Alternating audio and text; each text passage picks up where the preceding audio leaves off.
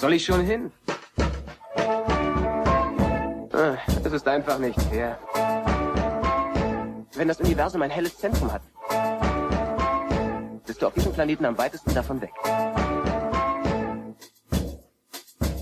Blue Milk Blues. Herzlich willkommen zu Folge 36 von Deutschlands unvermutestem Star Wars Podcast. Ich heiße Tobi und freue mich, dass ihr dabei seid. Ja, genauso freue ich mich heute ähm, auf meine beiden Gäste, denn wir haben eine ja, Weltpremiere, muss man fast schon sagen. Es, es kann sein, dass äh, im Laufe der Folge das Zeit, äh, wie heißt es, das Zeitraumkontinuum implodiert oder sowas. Denn äh, heute sind äh, Timo von Antenne Alderan und Ben von Radio Tatooine dabei. Hi, ihr beiden. Hallo, hi, Hallo. Hi. Ja, äh, Timo, wir hatten da auf der Norris Forcecon schon mal drüber gesprochen, ne, dass das Genau. vielleicht eine Möglichkeit wäre. Genau. Ja, ich freue mich auch sehr, ähm, weil äh, Ben und ich, wir haben ja auch noch nie irgendwie Kontakt gehabt. Von daher sehr cool, dass das jetzt mal hingehauen hat. Wir wurden von der Hörerschaft gegeneinander ausgespielt. Ist das so? Als, ja, ihr wurde bei uns als Feindes-Podcast angepriesen. Nein. Ja, doch, durchaus. Und da, da hatten wir direkt schon gleich, da waren wir direkt äh, gemünzt Direkt auf, Hasskappe. auf Krieg und Krawall. Ja, genau.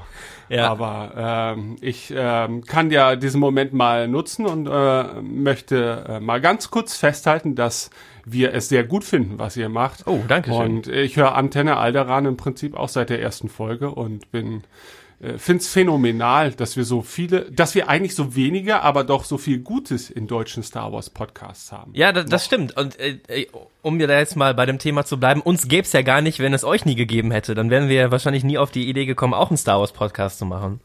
Ne, also, Das war das Schönste, was ein Mensch mir seit Wochen gesagt hat. dann hast du harte Wochen hinter dir. Ja. Also in meinem Alter äh, gelangt man durch äh, weniger Arbeit an Sex. Ja, Ja. aber schön. Nee, also das äh, freut mich jedenfalls sehr, dass das geklappt hat, weil ähm, ich so äh, mit meinem Podcast, also mir geht's ja genauso, ne? Also ähm, klar, wenn man in Deutschland irgendwie Star Wars Fan und Podcast Fan ist, dann kommt man euch an euren beiden Podcasts nicht vorbei und äh, ich meine für mich gut Antenne Alderan, wir haben ja ungefähr zur gleichen Zeit angefangen. Mhm, ich glaube, genau. wir waren ein bisschen früher dran noch. Ja, kurz vor The Force Awakens haben wir angefangen. Genau. Aber das, gut, und, und Radio Tatooine, klar. Ja, die gibt's ja schon länger als die lebendige da. Macht. genau. Tja, haben wir den Zenit des Podcasttums erreicht? Nein. Mit dieser Folge. Vielleicht, vielleicht. Vielleicht sollten wir irgendwann alle zu YouTube wechseln oder, oder unsere Folgen bei TikTok veröffentlichen. Das machen die jungen Kiddies heutzutage so. Ist YouTube denn immer noch in? Ich glaube, auch YouTube schwächelt doch mittlerweile, oder? Man Ja, muss, dann brauchen wir halt Twitch oder. ja, ja, man muss äh, ganz Hippes braucht man. ja, da, da bin ich eh sehr unhip, ähm, was so das ganze Zeug angeht. Ja, aber ich meine, äh, wir machen unsere Podcasts ja so bisher irgendwie un, unbeirrt weiter, ne? Ähm, Ja. Auf, äh, hier, Spotify jetzt, äh, also ich bin jetzt auch seit neuestem auf Spotify, ähm, Oh. nachdem ich jetzt festgestellt habe, dass das inzwischen irgendwie ganz einfach geht. Ich war immer ganz beeindruckt, wenn alle so erzählt haben, wir sind jetzt auf Spotify. Ich so, wie habt ihr das denn geschafft? Und äh, so inzwischen bin ich da auch vertreten. Aber irgendwie habe ich es auch noch nicht so ganz durch, durchstiegen. Mein Feed scheint irgendwie nicht zu funktionieren. Bei mir gibt's jetzt irgendwie nur die letzten sieben Folgen oder so. Ähm, keine Ahnung. Also, ja gut, liegt das am Feed generell, weil normalerweise, also du kannst natürlich einstellen in deinem äh, Podcast-Feed, wie viele Artikel da insgesamt auftauchen dürfen. Ja, also ähm, aber wenn der gleiche Feed auch iTunes füttert und da mehr Folgen sind, dann läuft da irgendwas schief Ja. auf jeden Fall. Bei iTunes sind alle verfügbar. Das hatte ich nämlich auch mal eingestellt, weil mal eine Zeit lang dann nur die letzten zehn äh, zu finden waren. Und da bei iTunes sind jetzt alle zu finden. Also am Feed selber kann es eigentlich nicht liegen. Keine Ahnung, da muss ich mal, mal tiefer einsteigen. Ja, die besten Episoden fangen mit lauter Off-Topic. ähm, Da musst, Ja, du die, da musst du einen Timecode reinsetzen. Die Folge beginnt ab Minute 8. 26. Aber ähm, äh, Kapitelmarken. Ich weiß nicht, benutzt Antenne Alderan die? Nee, oder? Nee, wir- ich glaube, wir haben das jetzt einmal irgendwann bei der Norris Force Con Folge gemacht, weil wir da verschiedene Interviews hatten, aber ansonsten auch nie. Da muss man, da muss man sich, da muss man durch einfach. ja, Genau, ich Ja. finde auch, ich finde auch und äh, dann bin ich froh, dass wir, dass ich mich da in guter Gesellschaft Ja. befinde, denn ich wehre mich ja nun auch schon seit fünf Jahren dagegen. ähm, und ich glaube, Spotify unterstützt das bei Podcasts auch noch gar nicht. Äh, von daher glaube ich, ähm, ist die Spotify-Geschichte an sich ein großes Ding, weil Podcasts haben ja immer noch so ein bisschen das Problem der Zugänglichkeit und äh, die Leute können halt Spotify bedienen, aber nicht unbedingt wollen sie sich mit irgendwelchen Podcast-Apps äh, Ja. herumplagen und manuellen Feeds oder sowas. Äh, von daher glaube ich, könnte das für das Podcasting in Deutschland schon echt noch wieder ein Wachstum bedeuten. Wo ich so zwischendurch dachte, okay, naja, mehr wird's jetzt vielleicht auch nicht. Ne? Aber naja, mal gucken. ja, ja. Ja, ich schau mal, dass ich mein Ding da mal richtig einstelle und dann Stell, da, stell dein Ding mal richtig ein. Genau. ja, aber jetzt können wir ja mal überhaupt auch sagen, was, äh, also warum wir hier heute eigentlich äh, zusammengekommen sind. Also eigentlich wollten wir nämlich heute einen kleinen, großen Star Wars Jahresrückblick machen. Wie war 2018 denn so? Was gab's für Neuigkeiten? Was gab's für Ankündigungen? Dann war da ja auch noch ein Film zwischendrin. Und äh, wir dachten, dass wir das Jahr jetzt einfach mal ein bisschen Revue passieren lassen. So zum Jahresabschluss. Die gemütlichen Tage zwischen Weihnachten und Silvester könnt ihr euch mal diesen Jahresrückblick reinziehen. Ja, wir haben eine Liste vor uns mit den größten Meldungen und News des Jahres. Und ich würde sagen, fangen wir doch einfach mal so von vorne an, oder? Januar, Februar ähm, und arbeiten uns so langsam nach vorne. Ja. Ich sehe gerade, also im Januar in, mein, in meiner Liste, äh, so richtig die Kracher gab es im Januar eigentlich nicht. Ne? Also ja, hab ich finde, also im Januar kann man natürlich noch über den Fallout von Episode 8 sprechen. Ja, Ne? Stimmt. Ja. Das habe ich, glaube ich, mal absichtlich da nicht reingeschrieben in die Liste. Aber genau, das war, das war diese Zeit. Ja. Ja. Äh, habt ihr das Gefühl, dass das Star Wars Fandom sich da immer noch so ein bisschen in diesem Taumel befindet nach dem Fallout? Also ich glaube, dass die Diskussionen nicht mehr so hitzig geführt werden wie noch im Januar. Ich glaube, mittlerweile hat sich halt jeder seine Meinung gebildet. Die einen finden den schlecht, die anderen gut. Ich glaube, da gibt's auch keine Grauzone. Ähm, ich glaube einfach, dass Disney nicht so mit dieser Reaktion gerechnet hat. Ich hatte mir mal jetzt gerade mal so spaßeshalber mal hier Rotten Tomatoes aufgemacht und die, sag mal, die Fachkritiker finden den über 90 Prozent gut, aber die Zuschauer halt nur 45. So, Ja. das heißt natürlich irgendwie in Fachkreisen und auch im Feuilleton ist der Film wahnsinnig gut angekommen, kommen, aber unter den Star Wars Fans halt eine, also allein, dass, dass man sieht 45 Prozent, also knapp die Hälfte findet den schlecht und knapp die Hälfte gut. Also der polarisiert halt wahnsinnig. Und das wird auch immer ein Film bleiben, wo man auch in 10, 12 Jahren noch sagt, ähm, pff, nee, irgendwie Episode 8 finde ich nicht gut. Tja. Also ich selber sehe mich da ja schon äh, in der Grauzone, was so meine Meinung zu The Last Jedi betrifft. Aber ähm, was ich ganz eindeutig empfinde, ist, dass es halt schon ein Meilenstein im Star Wars Fandom nach Jahren der Eskalation darstellt. Also äh, ich habe dieses Jahr das erste Mal seit langer Zeit wieder das Gefühl eines Star Wars Blues erlebt, ja, wo wir hier schon im entsprechenden Podcast sind, wo ich wo ich selber an mir auch gemerkt habe, dass es mir über das ganze Jahr hinweg dann in der Folge auch sehr schwer fiel, mich zu motivieren, mich weiter mit der Materie auseinanderzusetzen. Und das lag jetzt nicht unbedingt an dem Film in der Hauptsache, sondern tatsächlich an der Diskussion, die darauf folgte und an dem insgesamten Gefühl, Teil von etwas zu sein, das jetzt vielleicht gerade gar nicht mehr so cool ist und dass es viel mehr darum geht, seine eigenen Standpunkte gegenüber anderen Fans äh, zu festigen Ähm, und ähm, da hat Star Wars für mich das erste Mal auch wieder seit Jahren so ein bisschen was von seiner Unschuld verloren, die es für mich immer noch hatte, weißt du, so dieses, dieses Kinderding, mhm. ähm, das mich immer noch Kind sein lässt, wurde auf einmal so groß und negativ diskutiert, mhm. dass ich selber keinen Bock mehr drauf hatte. Und das fand ich halt ein bisschen schade. Das lässt sich nicht vermeiden und es hat auch Monate gedauert, bis es bei mir so ein bisschen wieder in eine andere Richtung schwenkte. Wobei ich sagen muss, dass äh, und da kommen wir ja dann später noch zu, ähm, dass äh, ein, ein Film wie Solo äh, mir schon ganz gut getan hat in der Richtung. Mhm. Ne? Aber ja. ähm, also bei uns insgesamt war die Luft ein bisschen raus. Ja. ja ich habe also gerade, wenn man jetzt auch so den auf den Januar zurückblickt, ich hatte da dann diese Folge aufgenommen, wo wo so Hörerreaktionen mit dabei waren und da waren einige, die komplett desillusioniert und enttäuscht waren und also richtig mitgenommen waren von diesem Film und äh, im, im, im negativen Sinne äh, von, von ihrer Enttäuschung irgendwie. Und ja. ähm, ich weiß nicht, ich war auch so ein bisschen mittendrin, ähm, aber es ist natürlich, ich meine, das geht halt nicht spurlos an einem vorüber, diese ganzen Diskussionen und äh, wenn man auch so die Enttäuschungen mitkriegt und ich selber, bei mir ging es auch so vor dem Film, ich, ich bin da die Straße runtergelaufen zum Kino hin und habe mir noch so gedacht, so, äh, hatte so einen Meta-Moment, so das ist jetzt das letzte Mal, dass ich diesen Film noch nicht kenne und äh, so See You on the Other Side.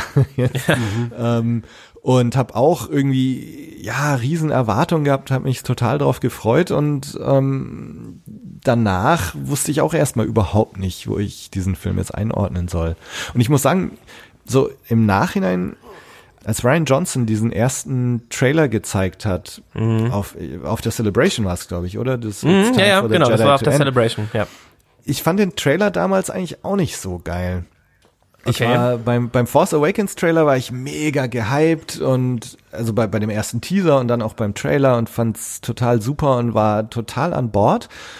Und bei diesem ersten Last Jedi Trailer, da hatte bei mir auch schon so ein, so ein ganz komisches Gefühl eingesetzt. Und das hat sich im Grunde dann nach dem Film sich weitergeführt. Also ich wusste auch irgendwie nicht so recht so, hm, wo soll ich das jetzt alles einordnen? Genau. Okay. Und dann kam halt so diese, dieses ganze Backlash und Toxic Fandom und, und was weiß ich, was dann halt alles kam. Ne? Also der Trailer, der hatte mich noch total gehypt. Okay. Und sogar immer mehr gehypt, bis, also im Prinzip auf ein Maximum gehypt. Und ich habe auch alles eingesogen, was an Trailern rauskam. Teilweise hat ja äh, Japan nochmal andere Trailer als ähm, der Rest der Welt und alle Bilder und Szenen habe ich dann irgendwie so aufgesogen, wie so ein Schwamm. Vielleicht war das auch falsch, weil meine Erwartung echt riesig war vor diesem Film. Und der mir dann einfach halt halt nicht so nicht so gefallen hat, wie ich es mir erwünscht hatte. Und vielleicht war deswegen auch die Fallhöhe so groß. Und vielleicht auch nicht mhm. nur bei mir, sondern halt bei vielen, die wirklich wahnsinnig viel davon erwartet haben, weil auch Ryan Johnson natürlich ein Name ist, wo man auch was erwarten kann. Und dass vielleicht alle, ja, davon so ein bisschen enttäuscht waren und dass du dann, wenn du dir wirklich so eine große Erwartung setzt, dass dann die Enttäuschung härter ausfällt, als sie sonst gewesen wäre. Wobei ich glaube ich gar nicht, äh, ich weiß gar nicht, ob so, ich meine, die Erwartung vor Star Wars ist ja immer relativ hoch, aber jetzt ist ja Last Jedi zeichnet sich ja auch unter anderem da durchaus, dass er halt so Erwartungen auch ganz bewusst durchkreuzt. Also diese ja. Mhm. Rays Elterngeschichte, die Snoke, die Snoke-Sache, ja und so weiter. Also man, man könnte jetzt noch einige Sachen aufzählen, wo, wo Ryan Johnson irgendwie so eine bewusste Entscheidung macht, Erwartungen zu durchkreuzen. Es geht schon los mit dem, mit der Übergabe des Lichtschwerts Ray an Luke und, und so. Und, und dieser, ja, ich weiß gar nicht, auf, auf Ryan Johnsons Seite so diese, diese kindliche Freude oder was das war am, am Durchkreuzen dieser Erwartungen oder, oder diese zerstörerische Freude, ich weiß es nicht. Ähm, ich glaube, das hat halt vielen irgendwie ja, ja. nicht gepasst. Er hat ja auch ordentlich Hasskommentare ja. bekommen äh, auf Twitter. Unter anderem auch, dass Ryan Johnson äh, ihre Jugend vergewaltigt hätte mit Star Wars, alles zerstört hätte. Es ist natürlich, es ist natürlich immer eine Spur zu stark, wie sich da geäußert wird, aber äh, wenn man es so zusammenrechnet, ja, dann hat man schon den Eindruck mitunter, dass ein bisschen so auf die Erwartung der Fans geschissen wurde, um es jetzt mal so zu sagen. Mhm. Ähm, und das äh, kann in einigen Momenten so einen Film ja auch durchaus stärken, indem er halt tatsächlich zu überraschen weiß. Aber stellenweise wirkte das halt mit zu viel Kalkül gemacht. Ne? Also dass halt jeder mögliche Moment äh, den man hätte nutzen können, auch dazu genutzt wurde, den Fans jetzt einen von Kopf zu knallen. Ja. Das fand ich halt ein bisschen schade, dass man auch so viel Zeit damit verbracht hat, äh, für diese, für diese Gags in dem Sinne und ähm, dann einen sehr langen Film produziert hat, der dann doch so viele offene Fragen hinterlässt, die längst beantwortet hätten werden sollen innerhalb dieses Films. Mhm. Ähm, und wie wir vor kurzem auch noch mal wieder so ein bisschen äh, geschlossen haben, dass einfach er es auch nicht geschafft hat, in all dieser Zeit die Welt von Star Wars wieder etwas zu erweitern, sondern sondern irgendwie hat man nicht das Gefühl, man müsste sich jetzt tatsächlich darauf freuen, wie es weitergeht. Oder also zumindest mir geht's so. Mhm. Ähm, ich gucke mir natürlich gerne Episode 9 an und vielleicht ist der Film auch cool, aber es interessiert mich nicht so wirklich, was jetzt passiert. Und das ist halt echt schade. Und das Schlimme ist, dass durch das, was wir jetzt durch das neue Star Wars kennengelernt haben, es mich jetzt auch nicht unbedingt so sehr interessiert, was zwischen der OT und den neuen Filmen passiert ist, weil irgendwie deuten die Filme an, dass es nicht so spektakulär sein kann, denn es ist nicht allzu viel passiert, mhm. denn jetzt läuft alles auf diesen Punkt hinaus, wo endlich mal was passiert. Und das heißt, eigentlich sitzt man 30 Jahre nur rum und dreht Däumchen. und das macht natürlich auch viel ähm, der fantastischen Möglichkeiten für die Zwischenräume kaputt. Also zumindest so in meiner Kopfwelt, mhm. ja, wo man, mhm. wo man vielleicht so sein großes Star Wars Universum sich selber so ein bisschen zurechtkonstruiert. Ja, ja. ja. Ja. Also mir geht's halt so, dass ich noch nicht so ganz sicher bin, worauf das jetzt auch rauslaufen soll. Also Force Awakens für mich war irgendwie so ein, so ein Film, der so seine Nostalgie ganz offen vor sich hergetragen hat und wo auch so im, im ganzen Drumrum ne, mit den Practical Effects und so, also es wurde ganz viel mit dieser Nostalgie gespielt und im Film selber auch ähm, ja so diese Szene, ne, wo wo Ray auf Hahn trifft und erzählt so ein bisschen was von der Legende von Luke Skywalker und ähm, so, ja, es gab die Jedi wirklich und so.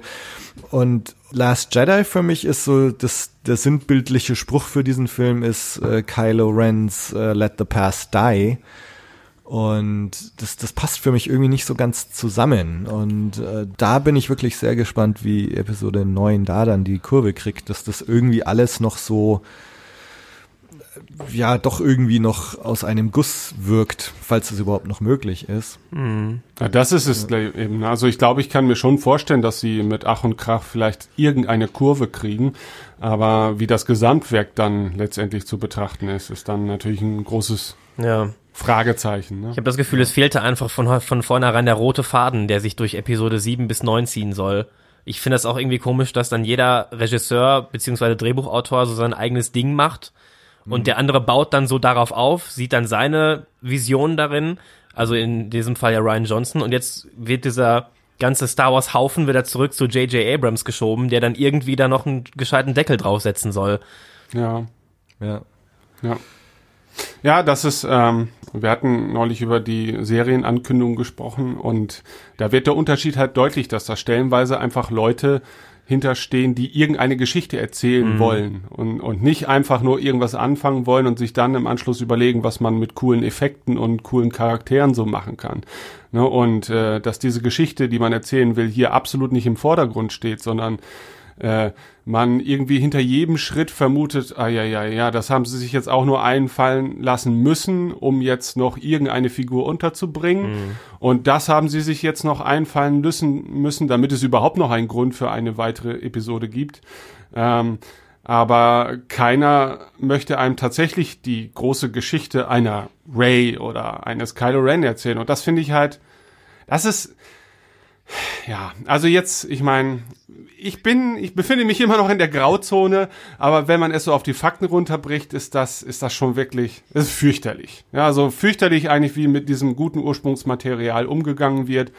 Und das entspricht natürlich schon äh, in vielen Bereichen, finde ich, dem Zeitgeist. Ne, weil ich finde, sehr viel heutzutage, was, was groß und, und erfolgreich ist, verliert sehr viel von dem Charme und der Tiefe und der Vorstellungskraft, die man vielleicht früher gebraucht hat auch, mhm. weil man sich eben halt nicht nur auf Technik verlassen konnte und einen tollen Cast, sondern eben auch Leute mit einer Geschichte begeistern will. Mhm. Und das ist es halt eben. Ich kann mir nicht vorstellen, dass irgendeiner auch nach Episode 7 ähm, als Star Wars unbeeindruckter aus dem Kinosaal gegangen ist und sich dachte, oh, ich will unbedingt wissen, wie es jetzt weitergeht. Das ist ja, boah, das ist das krasseste, was ich je erlebt habe.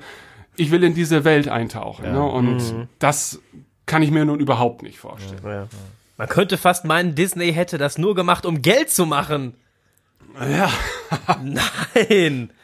Aber gut, äh, das waren dann auch Diskussionen, die wir im Nachgang führten, dass wenn man jetzt mal zurückblickt auf äh, die Historie von Star Wars und seiner Produkte, ob das jetzt Filme oder Serien waren, ähm, gibt es halt bis auf Episode 4 und 5 ja beinahe nur Beispiele dafür, die man sezieren könnte und sagen könnte, naja gut, also das fällt jetzt äh, im Gegensatz zum Original schon deutlich ab und fühlt sich ideenloser an und fühlt sich an wie eine Cash-Cow. Mhm. Ähm, und ich weiß nicht, also weil ich zu dieser Zeit noch nicht in der Lage war, vernünftig zu denken, wie es zu Zeiten von äh, Return of the Jedi war. Aber heutzutage kommt der Film halt häufig auch nicht sehr gut weg. Hm. Ja, weil schon da man gemerkt hat, dass einem irgendwie die Ideen ausgegangen zu sein schienen, ne, dass man wieder einen Todesstern hervorkramt, nur noch etwas größer und so weiter. Im Prinzip war das schon die Blaupause für all die Vorwürfe, die man äh, dann The Force Awakens machen konnte. Mhm, ne, und ja. ähm, dann fragt man sich, okay, warum mögen wir Star Wars denn dann überhaupt? Ja, ist das vielleicht einfach nur dieses Gefühl, was sich so im Laufe der Jahre entwickelt hat. Erstens, weil wir Kinder waren, davon beeindruckt wurden, dann damit aufgewachsen sind und so viel auch in unserem Kopf schon stattgefunden hat, ähm, dass ein Film das sowieso nicht wieder wettmachen kann. Ähm, aber ich finde damit, ja, so schnell will ich zumindest als Fan dann auch nicht aufgeben. Ich bin dann der Meinung, irgendwas muss man doch noch ja. machen können.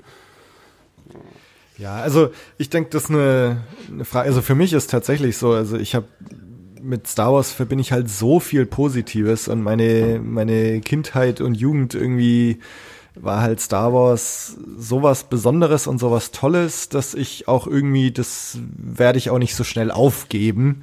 Und klar, auch jedes Mal, wenn man wieder enttäuscht wird, ähm, irgendwie bin ich auch nicht bereit aufzugeben, sondern man irgendwie gehst du halt dann doch immer wieder ins Kino und ich weiß nicht, sag mal, letztendlich, ich glaube, ich kann auch nach wie vor aus, aus all den Dingen immer noch genug für mich rausziehen, um, um irgendwie doch noch Fan zu sein. Und vielleicht auch gerade deswegen, weil man Fan ist und weil für einen so viel auf dem Spiel steht, äh, das, vielleicht ist man auch deswegen dann eben besonders enttäuscht, wenn jetzt ein Film wie Last Jedi in einem halt nicht diesen Funken entzündet, dem, den man sich jetzt erhofft hätte, dass er entzündet wird. Mhm. Ja, ja, zu großen Teil ist es wahrscheinlich eher ein psychologisches Problem. Ne? Immer so diese, diese Maßgabe, dass einem ja das Gute nicht weggenommen wird, nur weil was Schlechtes folgt. Ähm, so funktioniert der Mensch ja meistens leider mhm. nicht. Äh, weil man dann ja doch irgendwie alles in seiner Gesamtheit beurteilen möchte und einfach. Genau, ja. Ich weiß auch nicht, ob man sich selber darüber immer im Klaren ist, was man eigentlich erwartet oder will, ne? Weil irgendwie man will mehr von Star Wars und auf der einen Seite müsste es mehr von dem gehen, geben, was man schon kennt, weil man ja weiß, dass man das mag. Aber auf der anderen Seite wünscht man sich natürlich auch, dass es nicht so viel von dem gibt, was man schon kennt, weil man ja auch neue Inhalte erfahren möchte. Und ähm, da stellt sich natürlich auch irgendwann die Frage, was ist dann irgendwann so neu, dass es sich so fremd anfühlt, dass es auch nicht mehr das Star Wars ist, was man so gerne hat. Ja, ja. Äh, und ist das nicht vielleicht eine unlösbare Aufgabe insgesamt? Also äh, ich meine, da, da sind wir wieder echt genau bei diesem Let the Past Die Thema, ne? Das Star Wars vielleicht auch irgendwo loslassen muss und die Fans irgendwo loslassen müssen, um das Ding am Leben zu erhalten. Ja. Ähm, ja. Und ich meine, wir jetzt nächstes Jahr werden wir ja einige so Dinge mitbekommen, ne, mit Mandalorian und, äh, und Episode 9. Genau, und, mhm. und dann auch Cassian Andor und dann schauen wir mal, ob, also wahrscheinlich werden wir ja vielleicht doch irgendwie im Laufe 2019 mal mitbekommen, was es jetzt mit den Game of Thrones Macher-Filmen da auf sich hat und vielleicht hört man dann doch mal, was, was jetzt hier Ryan Johnson mit seiner Trilogie eigentlich vorhat. Mhm. Und das sind dann vielleicht halt genau diese Wege, die, die Star Wars dann beschreiten wird, die vielleicht auch ein ganz anderes Star Wars sein werden und die vielleicht nicht mehr mit diesen Konventionen so spielen, dass eben in diesen Filmen nicht jemand sagt, ich habe ein ganz mieses Gefühl bei der Sache und dass in den Filmen äh, vielleicht keine Skywalkers vorkommen und kein Imperium und ja, ich meine, das ist eine interessante Frage, ne? was bleibt dann eigentlich noch? Äh, ist es dann die Macht oder sind es die Jedi und die Sith oder oder ist es einfach das Wissen, es ist in diesem Universum? Ähm, also da bin ich sehr gespannt, wie das so interpretiert werden wird, was dann für die Macher, wenn man tatsächlich so neue Wege beschreitet, was dann letztendlich noch Star Wars ausmacht. Mhm. Mhm. Vielleicht müssen wir uns einfach auch das erste Mal mit den Erfahrungen vertraut machen, dass äh, wenn große Enttäuschung herrscht über irgendwas Neues, was äh, in Star Wars passiert, dass es dann jetzt auch die Konsequenz haben kann, dass es nicht mehr passiert, so dass äh, eine Serie, die nicht erfolgreich ist, eingestellt wird oder ja. ähm, mögliche Spin-off-Filme dann nicht erscheinen, ne? während nach Episode 1, ja, wo der Tenor jetzt auch durchwachsen vielleicht war, ähm, das war George Lucas aber relativ egal. Er hat es halt trotzdem durchgezogen ja. äh, und wollte einfach seine Geschichte weitererzählen. Und das wird so jetzt natürlich vielleicht nicht mehr passieren, denn da muss dann doch entsprechend auch was in die Kassen eingespült werden und dementsprechend mhm. ist das eine vielleicht etwas direktere Demokratie, was so das Fandom betrifft, was aber, was ich zum Beispiel auch kritisch sehe. Ne? Also mhm. ähm, ich will eigentlich nicht, dass alle darüber entscheiden dürfen, wie es mit Star Wars weitergeht, denn äh, das führt dann auch wieder nur zum kleinsten gemeinsamen Nenner und ja, weiß ich nicht. Das ist dann vielleicht auf lange Sicht ganz erfolgreich, aber äh, das ist dann irgendwann auch nur noch so ein Grundrauschen. Hm. Meint ihr denn, diese Ryan Johnson-Trilogie wird es noch geben? Also man hat ja bisher noch nichts Gegenteiliges gehört. Ja, ja. Und ähm, ich, also es, es gab ja sofort das, ähm, das Dementi, nee Quatsch, es gab ja sofort die Meldung von ähm, Disney nach dem Solo Film, dass erstmal die anderen Spin-offs auf Eis gelegt wurden. Und ich glaube, hätte man den Rückzieher gemacht mit den äh, mit Benioff und Weiss, hätte man da mit Sicherheit auch direkt irgendwie was gehört. Also vor allen Dingen, ja. also das eine waren ja Spin-offs und Benioff und Weiss sollen ja, so wie ich das jetzt verstanden habe, auch keine Spin-offs produzieren, sondern in ihrem eigenen Universum, ja, je nachdem, in welcher Zeit das dann spielen soll, ihre eigene Geschichte erzählen, genauso wie Ryan Johnson. Ja. Ich denke mir halt, wenn sie jetzt äh, Ryan Johnson Trilogie canceln, also öffentlich, dann ja. ähm, stellen sie die derzeitige Filmtrilogie bereits als gescheitert hin. Ja. Und das wäre im Vorgriff zu neun natürlich ziemlich dämlich. Also ja, wenn sie es ankündigen, dann eher nach neun. Vor allen Dingen würden sie dann auch zugeben, dass äh, Ryan Johnson mit Episode 8 äh, alles versaut hat, wenn sie jetzt seine mhm. Trilogie canceln. Ja. Dann würden sie ja dem Fandom in, äh, indirekt recht geben. Ja, und würden sagen, wisst ihr was? Ihr braucht euch neuen auch nicht mehr angucken, denn ja. äh, das ist jetzt für ein Arsch. so. Ja, ja. Und äh, tja, also ich kann mir durchaus noch vorstellen, dass sie es canceln.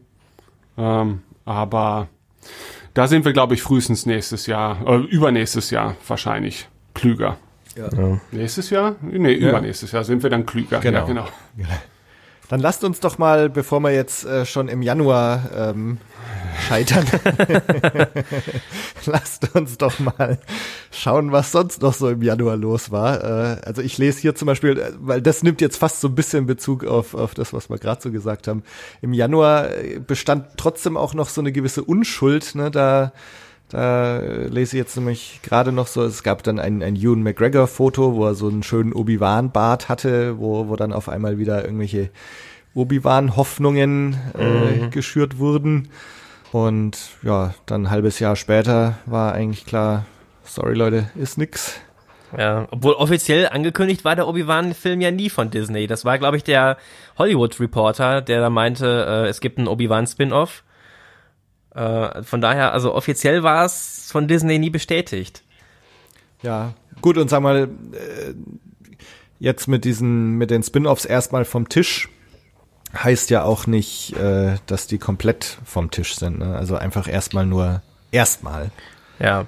Aber wo, wo, wobei wir wieder bei der Geschichte wären, äh, das was Ben eben angesprochen hat. Solo hat ja durchaus eine schöne Geschichte erzählt, ist aber halt an den Kinokasten gefloppt, obwohl er ja mehr eingenommen hat, als was er gekostet hat, was ja in dem Sinne ja schon trotzdem ein Flop darstellt.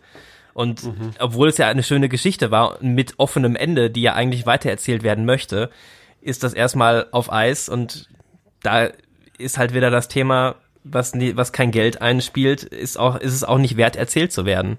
Ja, ja.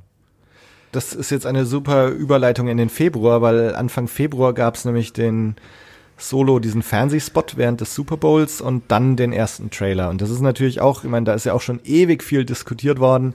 Warum kommt dieser erste Trailer erst im Februar, wenn der Film schon im Mai losgeht? Ja. Ähm, gut, ich meine, wir haben alle in unseren jeweiligen Podcasts über das Thema schon gesprochen und warum der Film jetzt gefloppt ist.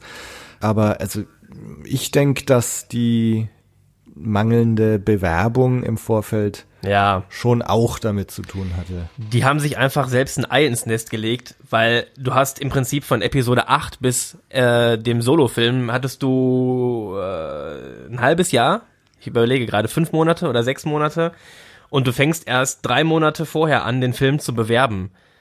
Das ist zu ja. wenig. Da haben die einfach eine Marketingstrategie äh, gefahren, die von vornherein zum Scheitern verurteilt war.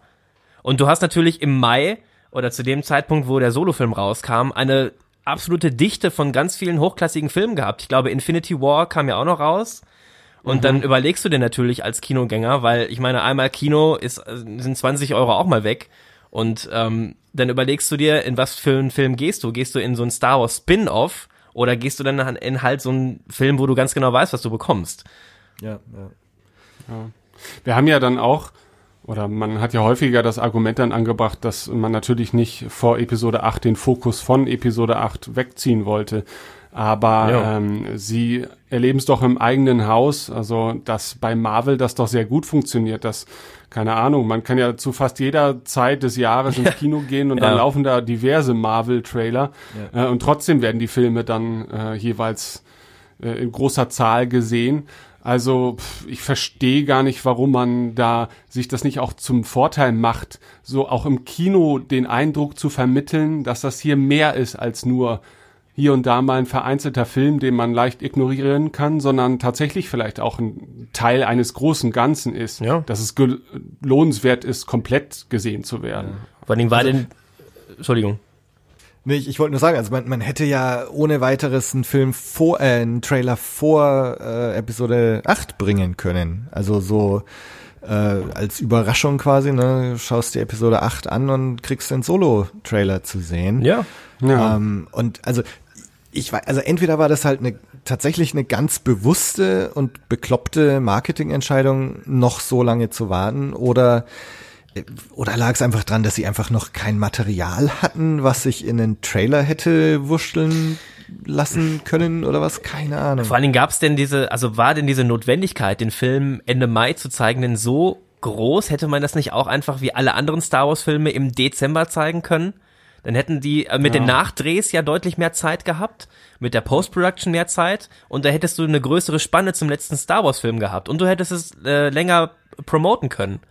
Ich meine, das, das ist dann vielleicht tatsächlich diese Bob Eiger-Sache, ne, wo er sich jetzt dann auch quasi entschuldigt hat oder die Schuld auf seine Kappe genommen hatte, ja. dass man da zu schnell zu viel wollte und das wahrscheinlich das irgendwie so eine, so eine Entscheidung von ganz oben war, jetzt mal zu schauen, können wir vielleicht das so machen, dass da halt jedes halbe Jahr einer kommt und gut, da haben sie jetzt halt gemerkt, nö, äh, das äh, Experiment ist ja.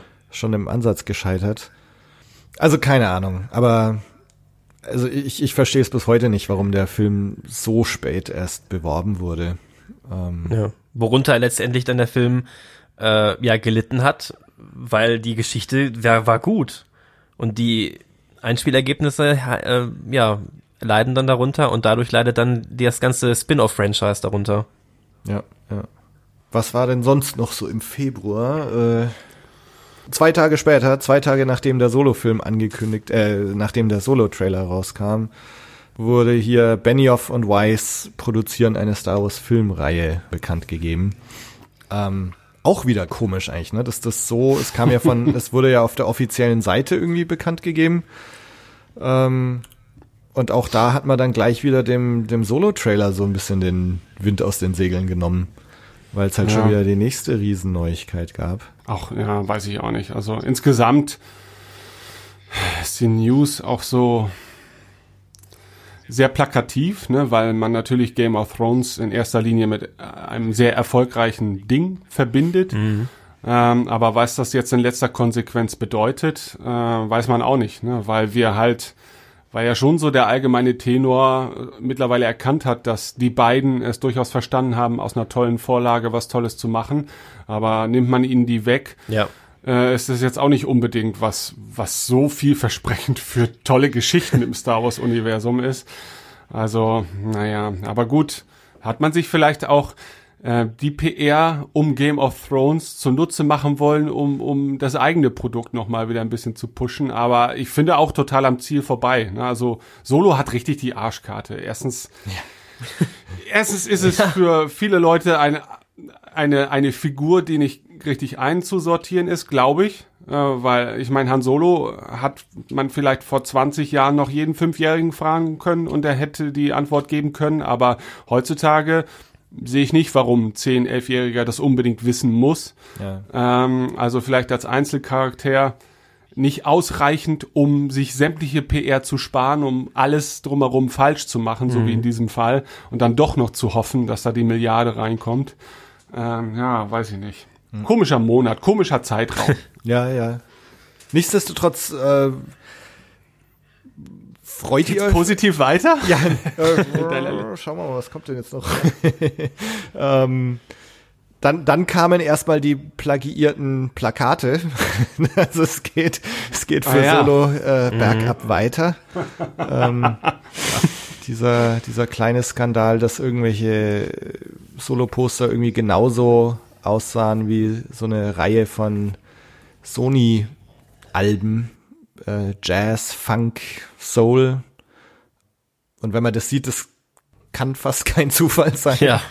Ähm, äh, nee, aber ich, ich wollte noch mal ganz kurz zurück auf die, die Game of Thrones Sache, was ja ganz interessant ist, dass das irgendwie nie als Trilogie oder so äh, beschrieben wurde, sondern immer als Serie von Filmen oder Filmreihe. Ähm, da sind wir bis jetzt ja auch überhaupt nicht schlauer. Gut, jetzt kommt erstmal es kommt erstmal die letzte Game of Thrones Staffel. Äh, Ich denke, wenn sie damit erstmal durch sind, dann werden wir vielleicht nach und nach ein bisschen mehr erfahren zu diesen Star Wars Filmen. Ähm, auch ob das zum Beispiel, ob das vielleicht was für ihren Streaming-Channel ist oder ob das dann doch Kinofilme werden oder ob es ob es eine ja, also es, es war ja zumindest nie irgendwie so als, als Realserie, sowas wie jetzt The Mandalorian angekündigt, sondern schon eigentlich immer als Filme, ne? Also. Ähm, wisst ihr da ein bisschen mehr drüber? Äh, ich kann mich jetzt schon gar nicht mehr dran erinnern. Das, da wurde auch nicht schon gesagt, ja, ja, und es spielt äh, Nee. 4000 Jahre vor Star Wars oder so. Nee, über das Format ist soweit ich Nee. weiß noch gar nichts bekannt. Also ich habe jetzt gerade mal nach, nach Benioff und äh, Star Wars gegoogelt. Da ist der aktuellste Eintrag immer noch aus dem Februar. Also da scheint es keine neuen Ja. Infos zu geben. Ja, und dann genau, wenn man jetzt in den März weiterschaut, äh, nachdem wir diesen Plakatskandal hatten, dann kam, gab es gleich schon wieder die nächste große Ankündigung, nämlich dass äh, John Favreau eine Realserie schreibt und produziert. Das ist irgendwie ganz witzig, ne? wenn man das jetzt so rückblickend da im März hat man noch keine Ahnung, was da jetzt auf uns zukommt.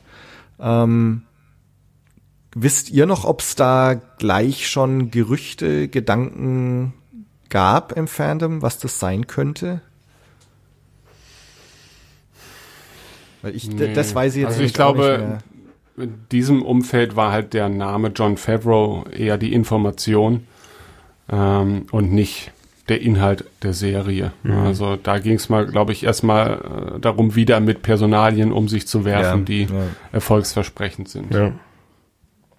Auch da wieder komisch eigentlich, ne? Das äh, auch wieder ein Monat nach der Game of Thrones Ankündigung, jetzt die nächste Ankündigung und schon wieder wird äh, Solo so ein bisschen der Wind aus den Segeln genommen. Vielleicht dachten die ja, auch gut. einfach, äh, so, so, mach du. Ja, nee, ja, okay, ich mach. Äh, vielleicht, äh, also ich meine, das war nun mal eine Zeit der durchgehend negativen Star Wars Meldungen. Du hast ja das i-Tüpfelchen dann auch noch im März äh, ausgelassen. Der, bei den Oscars ist The Last Jedi auch leer ausgegangen und und und. Und da hat man vielleicht natürlich schon versucht, all das, was man zumindest zu diesem Zeitpunkt schon wusste und vielleicht äh, in die Welt schleudern kann, was zu irgendeiner Form von positiver Presse verhelfen kann, wird jetzt erstmal veröffentlicht, ähm, ohne dabei wirklich Inhalte mitzuteilen. Und das wirkt für mich tatsächlich so gebündelt, wenn man das jetzt mal rückblickend sieht, schon wie so Verzweiflungsnews. Ja. Aber ja, Timo? Ja, Solo war ja auch geplagt von Negativmeldungen. Du hattest, äh, glaube ich, zweimal wurden die Regisseure da gekickt. Dann hieß es, es gab Nachdrehs. Dann hieß es, äh, Alden Ehrenreich braucht so einen Acting-Coach. Also du, du hattest ja, ja, andauernd ja nur Negativmeldungen oder zumindest Meldungen, dass du das Gefühl hattest, da an dem Set, da geht's drunter und drüber und das kann eigentlich nichts werden. Und vielleicht auch von da aus so ein bisschen abzulenken, wie du sagst, und vielleicht irgendwann mal was Positives rauszuhauen. Ja, aber ich weiß nicht, ob das jetzt den, den Hype um Solo wirklich so geschmälert hat. Äh, ja, ist im Nachhinein immer sehr schwer zu sagen. Hm. Also ich, ich versuche auch gerade mich so zurückzuerinnern, wie das für mich so im Februar, März war. Also ich glaube, ich war da schon mega gehypt. So, wow, Game of Thrones, Star Wars Filme, Realserie jetzt angekündigt. Also ich glaube, ich habe das schon alles so relativ enthusiastisch aufgenommen. Und mit Solo wusste man natürlich auch noch nichts zu dem Zeitpunkt. Also beziehungsweise ich habe mir auch äh, dieses Mal absichtlich mal überhaupt keine Trailer angeschaut, nichts vorher durchgelesen und so. Das heißt, ich war also Februar, März auch noch in so einer Bubble, wo ich auch über Solo überhaupt nichts wusste. Ähm, das heißt, also mich haben diese ganzen News schon ziemlich gefreut. Äh, und ich glaube, ich war aber hauptsächlich noch unter dem Einfluss von Last Jedi gestanden. Also auch so im Podcast, äh, die Februar-Folge, haben wir auch nochmal ganz viel über Last Jedi gesprochen. Ähm, und ich gehe fast davon aus, in der März-Folge auch. Also für mich war das so diese Zeit, äh, Last Jedi noch zu verarbeiten und aber auch irgendwie erstaunt zu sein, was da jetzt gerade für Meldungen noch so rausgehauen werden. Und eigentlich auch eine tolle Zeit, Star Wars-Fan zu sein. Also wenn man schaut, diese ganzen Ankündigungen äh, unter anderen Vorzeichen äh, könnten das ja auch alles super Hämmer sein, ja. die man nur positiv wahrnimmt. Klar. Ja. Also Disney hat in diesem Jahr auf jeden Fall mehr angekündigt als abgeliefert. Ja, ja. nee, also es ist also, weil man hat sich ja lange gefragt, oder, oder ich mich auch so, okay, ja krass, jetzt, äh, jetzt wissen wir zwar, es kommt Solo und dann irgendwann Episode 9, aber wir, man hat ja die ganze Zeit immer schon dran, drauf gewartet, jetzt wann kündigen sie denn endlich den Obi-Wan-Film an oder wann wird denn endlich Boba Fett-Film bekannt gegeben und so. Also, äh, weil, wenn man jetzt nochmal zwei Jahre zurückblickt oder drei, also das, das dann Rogue One kommen soll, war dann ja irgendwie schon lange bekannt. Und dann, dann wusste man auch von Solo. Also man konnte eigentlich immer so ein bisschen fast zwei Jahre in die Zukunft blicken und wusste, was da an, in Sachen Star Wars kommt. Und das hat man ja dann schon gemerkt, dass irgendwie so, hoppla, eigentlich wissen wir überhaupt nicht, wie es weitergeht. Mhm. Gut, und jetzt hat sich halt, hatten sich die News halt alle so dann in Richtung, naja, entweder Fernsehserie, ähm, Ende April, um jetzt mal vorwegzunehmen, wurde dann ja Star Wars Resistance noch angekündigt. Ähm, aber wir haben eben eigentlich immer noch gewartet, wann wird denn jetzt das nächste Spin-off angekündigt. Lando gab es ja auch so ein Gerücht. Ich glaube, ich glaube, es gab zu jedem Charakter ein Gerücht, dass es der einen Spin-off-Film bekommt. Das ist natürlich auch so, dass wir so in unserem kleinen Fandom Mikrokosmos ähm, ja solche Gerüchte häufig auch aus sich selbst heraus entstehen lassen. Ne? Und dass wenn man jetzt mal wirklich zurückblickt, was tatsächlich in Sachen Spin-offs, zumindest thematisch von Disney ähm, angekündigt wurde, sieht's ja doch wieder eher dünn aus. Ne? Man hat's nur immer wieder herbeigeredet. Ja, jetzt müsste auf jeden Fall als nächstes Jahr der Obi-Wan kommen mhm. oder der Boba Fett und und und. Und irgendwann wurde äh, das im Prinzip zur Wahrheit, selbst wenn Disney sich dazu zwischenzeitlich nie wirklich geäußert hat. Ne? Also ja, ja. Ähm, weiß ich nicht, inwieweit die, ob man sich da die Erwartung nicht selber auch so ein bisschen äh, auf die Spitze getrieben hat. Mhm. Ne? Gerade weil man halt sich ja nicht mit der Freude über den letzten Film beschäftigen konnte, äh, hat man halt immer mehr Fragen an die Welt gestellt, an Disney und ja, ja. an die eigene Hoffnung. Ja. ja. Gab es sonst noch irgendwelche Sachen im März, die erwähnenswert wären? Ja, Rebels ist zu Ende gegangen. Mhm, stimmt, ja. Äh, starkes, so starkes das, Finale. Ja, genau so ein bisschen so noch dieses heile Welt Star Wars, was so ein bisschen immer vor sich hingedümpelt hat vielleicht. Aber ähm, es hat jetzt auch keine gravierenden Ausreißer in irgendeine Richtung gemacht. Von daher war es natürlich ein bisschen schade, dass so dieses, wie ich es ja äh, mangels alternativen Ausdrücken immer wieder bezeichne, so dieses Wohlfühl, Frühstück, Star Wars, TV, mhm. äh, dann erstmal weggebrochen ist und man nur noch den Zorn ähm, hatte. ja. Der ist dann, der Zorn wurde dann vielleicht weiter, gleich weiter geschürt. Ne? Es kamen dann Gerüchte im März auch, dass EA äh, ein Open World Star Wars Spiel plant, während viele Leute wahrscheinlich schon irgendwelche Kampagnen gestartet haben, EA die Star Wars Lizenz zu entziehen. Ja. Ähm, aber mittlerweile hat sich äh, zumindest so die Wahrnehmung von Battlefront 2 ein bisschen geändert. Also äh, sie haben da ordentlich nachgebessert. Ja, ähm, gab jetzt dieses äh, Geonosis-Patch mit Obi-Wan, hat zwar nicht die genau. originale Synchronstimme, die deutsche, aber immerhin. Ja, ja. also es ist, ist also so, ähm, um das online zu zocken, ist es nach wie vor cool, aber ich vermisse immer noch so ein tiefgehendes Star Wars-Spiel, was wieder eine Geschichte erzählt, ähm, der Geschichte willen, sondern nicht irgendwie um, wie EA das ja gerne macht, eine abzuzocken und irgendwie da ordentlich Geld rauszuschlagen. Also ich vermisse sowas wie Knights of the Old Republic oder also so ein Spiel auf diesem Niveau. Und das haben wir ja schon seit Jahren nicht mehr bekommen. Nee, das stimmt schon.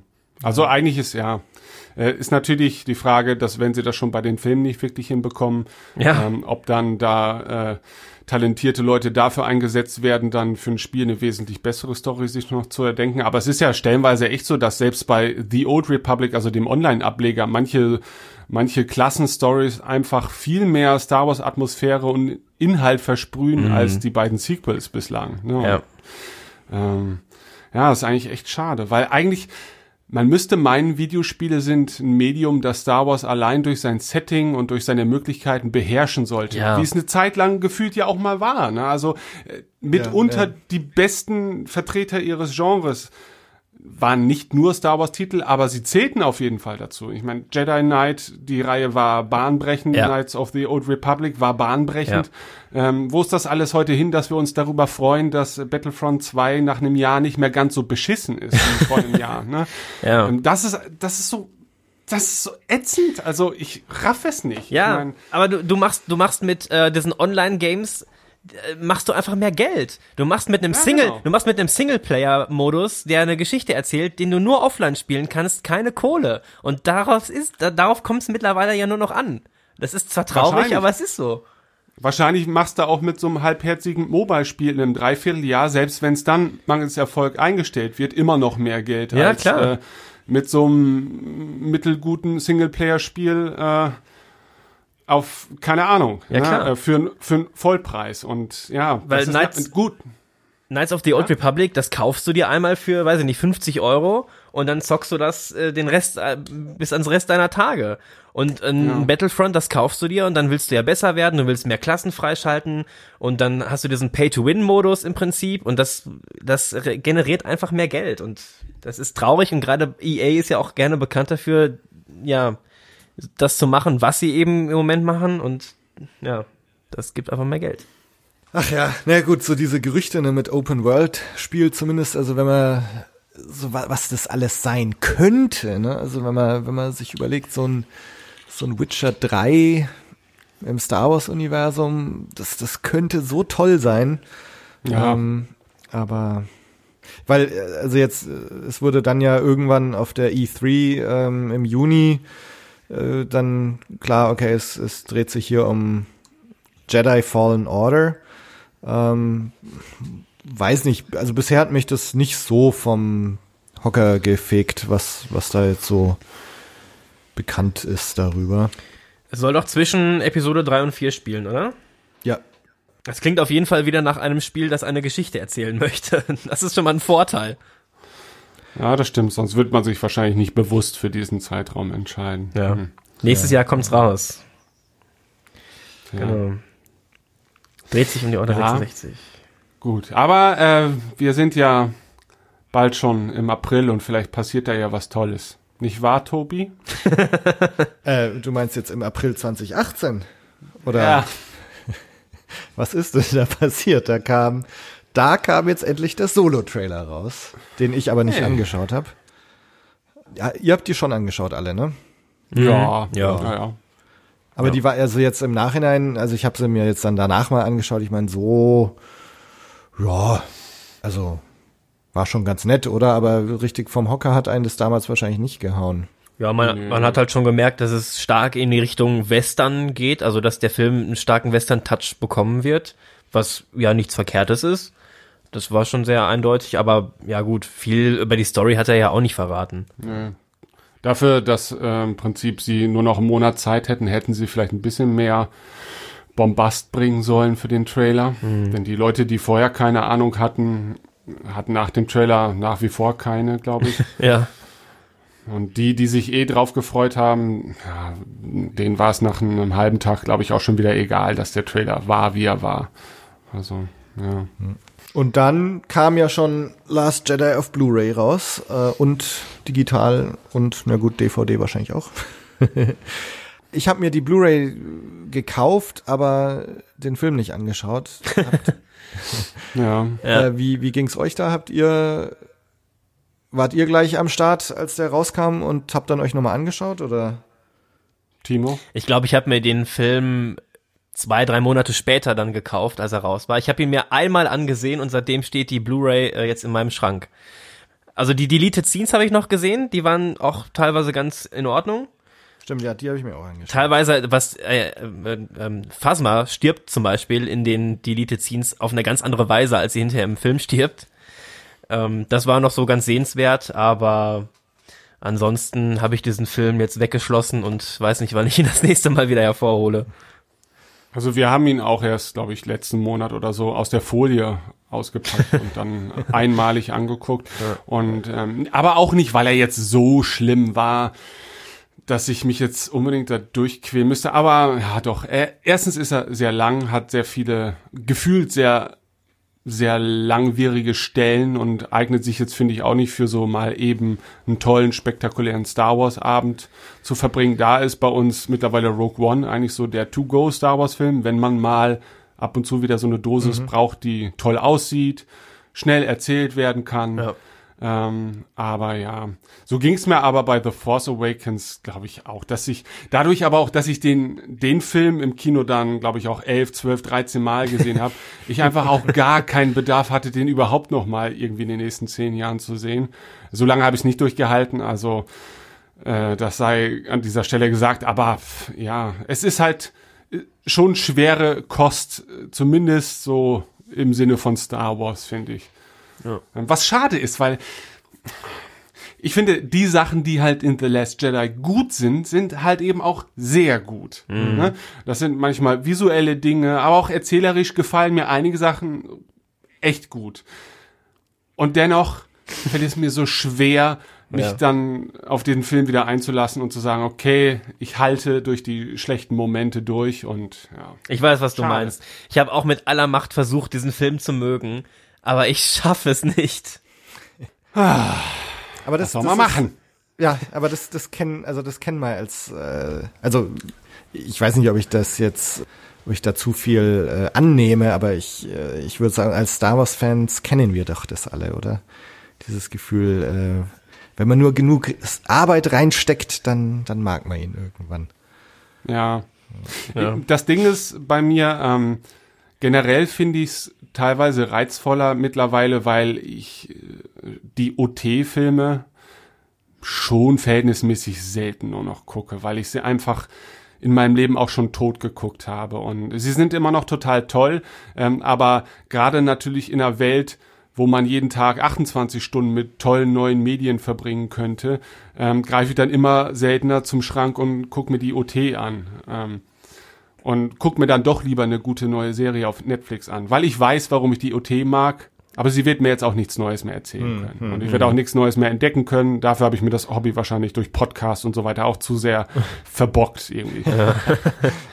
ähm, aber das bedeutet so generell, finde ich, selbst neue Inhalte, äh, wenn ich sie insgesamt nicht so toll finde wie The Last Jedi, immer noch reizvoll, einfach weil man noch nicht ganz so vertraut damit ist, ne? weil man mhm. halt sich doch mal wieder so eine leicht unbefleckte Dosis holen kann. Aber ja. wie Timo sehe ich das auch. Ne? Also ich investiere dann auch echt viel Überwindung da rein, aber es will hier und da nicht funktionieren. Aber gut, ich kenne auch Leute, die haben das gleiche Problem mit Rogue One oder Solo. Und da mhm. fällt es mir zum Beispiel im Gegenzug total leicht. Ich mhm. finde, das sind Filme, die kann man einfach immer mal so zwischendurch mhm. gucken. Ne? Genau. Ein gutes Abenteuer. Ja, gut. Genau, ja, ja. gute, leichte Abenteuer. Ja. Mehr wollen wir doch gar nicht. Genau. Und das wurde dann auch, äh, um jetzt hier den, die Kurve zu kriegen, äh, vielleicht mit Star Wars Resistance versprochen. Ne? Der wurde auch noch Ende April angekündigt. Also schon die dritte Ankündigung zwischen ja. Last Jedi und Solo. Was ja dann noch ziemlich fix ging, ne? Das wurde ja im April angekündigt und im Oktober lief's an. Oktober, ja. genau, Oktober lief's an. Was schön war, dass auch wieder Dave Filoni dabei war, das versprach ja auch wieder Qualität. Mhm. Wie seid ihr da? Ähm, gut, äh, Ben, ihr habt jetzt in, in eurer letzten Doppelfolge äh, die Star Wars-Serien ziemlich intensiv besprochen. Ähm, also das heißt, von dir weiß ich, dass du bei, oder von dir weiß ich erstens, was du von Resistance hältst und äh, zweitens, dass du da relativ äh, auf dem aktuellen Stand bist. Äh, Timo, mhm. wie geht's dir da? Ich habe die ersten drei oder vier Folgen gesehen bisher nur. Ähm, deswegen weiß ich nicht, wie es danach weitergeht, aber die ersten Folgen, die ich jetzt gesehen habe, die gefielen mir eher nicht so. Die hätten von mir jetzt so eine, so eine drei, drei Minus vielleicht sogar erst bekommen. Aha. Ähm, dann sind wir doch auf dem gleichen Stand. Ich habe nämlich auch, äh, glaube ich, jetzt vier Folgen gesehen. okay, ja gut. Mir gefallen sie ja auch so mittel, aber ich habe ja. von Tim das letzte Mal mir so äh, schön diskutieren lassen, dass ich zumindest jetzt verstehe, warum man es durchaus mögen kann. Okay. Das Problem ist halt, dass es halt so zurzeit das einzige neue Star Wars ist und ähm, da hat's natürlich schwer, sich beurteilen zu lassen. Auch ja. wenn das jetzt so ein Neben, Nebenprodukt wäre wie, wie Rebels, weißt du, was man ja neben den großen Star Wars halt so ein bisschen konsumieren kann, würde ich es vielleicht auch wesentlich milder beurteilen. Aber gut, ähm, wir haben zumindest festgestellt für uns, das ist dann vielleicht auch tatsächlich mal etwas für eine Zielgruppe, die wir nicht sind. Ja. Und vielleicht funktioniert's ja. da halt eben auch super. Ich ja. glaube auch. Also da, die haben da teilweise einen Humor, wo ich denke, jetzt ist das Fremdschämen.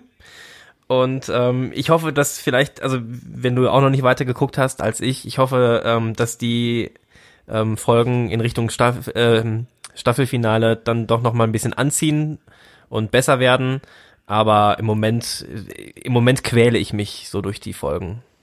Das ist die Frage. Willst du dann, dass sie wieder die gleichen Leute ansprechen, die auch The Clone Wars und Rebels mochten, die dann ja doch nicht die Jugendlichen waren, auf die es ursprünglich mal abgezielt war, sondern doch die alten Star Wars Nerds, die sich da in Forendiskussionen über Episoden äh, gegenseitig zerfetzen. Du, ich ähm. weiß nicht, ob, ob Rebels nicht vielleicht auch die jungen Leute angesprochen hat. Also ähm, ich habe mich jetzt nicht mit dem Zehnjährigen unterhalten, ob der das gut findet, weil ich auch keinen kenne. Aber ähm, ich glaube doch, dass das Rebels diesen Spagat ziemlich gut geschafft hat, vor allen Dingen in den ersten Folgen. Und die hatten ja auch zwischendurch immer mal so Folgen, die jetzt die Story nicht voran vorangetrieben haben, sondern wieder so eine, ja, so eine Folge, wo die irgendjemanden gerettet haben, was ja so, ah, so daherkam. Ja. Und bei Rebels war es halt immer so, wo die Folgen dann so ein bisschen düsterer wurden, mit Darth Maul auch, dann wurden die richtig stark. Und vielleicht schafft man das auch in Resistance, dass man als Kylo Ren im Prinzip dann reinbringen könnte, dass die Folgen so ein bisschen düsterer werden, werden wir Ja, dann du hast sehen. schon recht. Ja. Du hast recht. Also eigentlich ist Resistance genau das, was wir nicht wollen, nämlich ein Star Wars, das man ausgehöhlt hat äh, und so ein bisschen Fassade präsentiert. Also die Substanz da drin ist tatsächlich sehr dünn. Und ist die Frage, ob man das dann nur, um eine bestimmte Zielgruppe anzusprechen, äh, so dünn lassen sollte und nicht vielleicht Ja. auch das Publikum mit der Serie so ein bisschen reifen lassen kann. Aber gut, vielleicht müssen wir da abwarten. Vielleicht passiert das noch. Aber Ja. ja, Und da, wo man auch wieder bei dem Thema wären, ist Star Wars oder sind Star Wars Filme überhaupt Kinderfilme? Aber da kannst du auch wahrscheinlich einen Podcast nochmal selber drüber machen. Äh, Ich würde sagen ja, weil sie mich auch heute noch immer wieder als Kind fühlen lassen. Aber auf der anderen Seite, nee, weil ich ja dann auch doch mehr erwarte, als ich vielleicht als Fünfjähriger davon erwartet habe. Das ist, glaube ich, schwierig. Star Wars Publikum ist, glaube ich, auch echt kompliziert. Also Ja. würde ich auch nicht Ja. gerne haben wollen. keiner hasst Star Wars mehr als Star Wars Fans. Ja, Ja, ja. genau. Nee, nee, Ah, ist äh, Für mich, also ich, ich wiederhole mich jetzt auch gerade in der letzten Folge habe ich es erst gesagt. Also für mich sind die die Originaltrilogie, äh, ich meine, George Lucas hat er nicht neulich sogar mal gesagt, äh, Zielpublikum sind Zwölfjährige. Ähm, aber sag mal, ich, ich war halt tatsächlich zwölf, als ich die Originaltrilogie zum, erst, zum ersten Mal gesehen habe. Und ähm, das hat halt bei mir zum einen eingeschlagen wie eine Bombe, weil ich genau im richtigen Alter war dafür. Aber gleichzeitig, was ich auch so dran mochte, ist, dass mir damals Star Wars nie kindlich oder kindisch vorkam, sondern eigentlich schon immer sehr ernst und erwachsen. Und ähm, also das, Ja. das war für mich damals als Zwölfjähriger das, was Star Wars irgendwie ausgemacht hat. Und deswegen, deswegen hatte ich zum Beispiel auch ein großes Problem mit dem Humor dann in Episode 1, was für mich dann überhaupt nicht mehr in dieses Bild gepasst hat, das, das ich als Zwölfjähriger hatte von, von der Originaltrilogie. Ja. Aber ich glaube, da sind wir halt inzwischen einfach so weit davon entfernt, dass ähm, jetzt, wenn ich meine Neffen anschaue, äh, fünf Jahre alt, äh, der eine, und äh, die schauen sich halt irgendwie ab und zu mal Lego Star Wars an und so und äh, wenn ich sie besuche, muss ich immer irgendwelche Star Wars Gute Nacht Geschichten erzählen. Und ähm, ja, die für für die ist Star Wars halt auch schon da und äh, die verbinden halt die, die Lego Charaktere damit und ähm, das heißt also so diese eine Zielgruppe oder dass dass wir so als ähm, alteingesessene Fans eigentlich schon lang nicht mehr zur Zielgruppe gehören, das muss man halt auch erstmal verkraften. Also das glaube ich auch. Ich glaube, wenn äh, Star Wars dem Zeitgeist entsprechen möchte und auch heutzutage noch ein sehr junges Publikum erstmal aufsammeln möchte, dann wird es sich dabei, glaube ich, nicht um das Star Wars handeln, was wir mögen. Das funktioniert, glaube ich, nicht, weil, also, äh, wenn man mal sieht, welche Produkte heutzutage so erfolgreich sind und äh, ich hatte gerade mal scherzhaft TikTok erwähnt, so als eine der großen explodierenden sozialen Plattformen, die ja auch, sagen wir mal, Medien irgendwie vermitteln und an den Mann bringen, ja, so.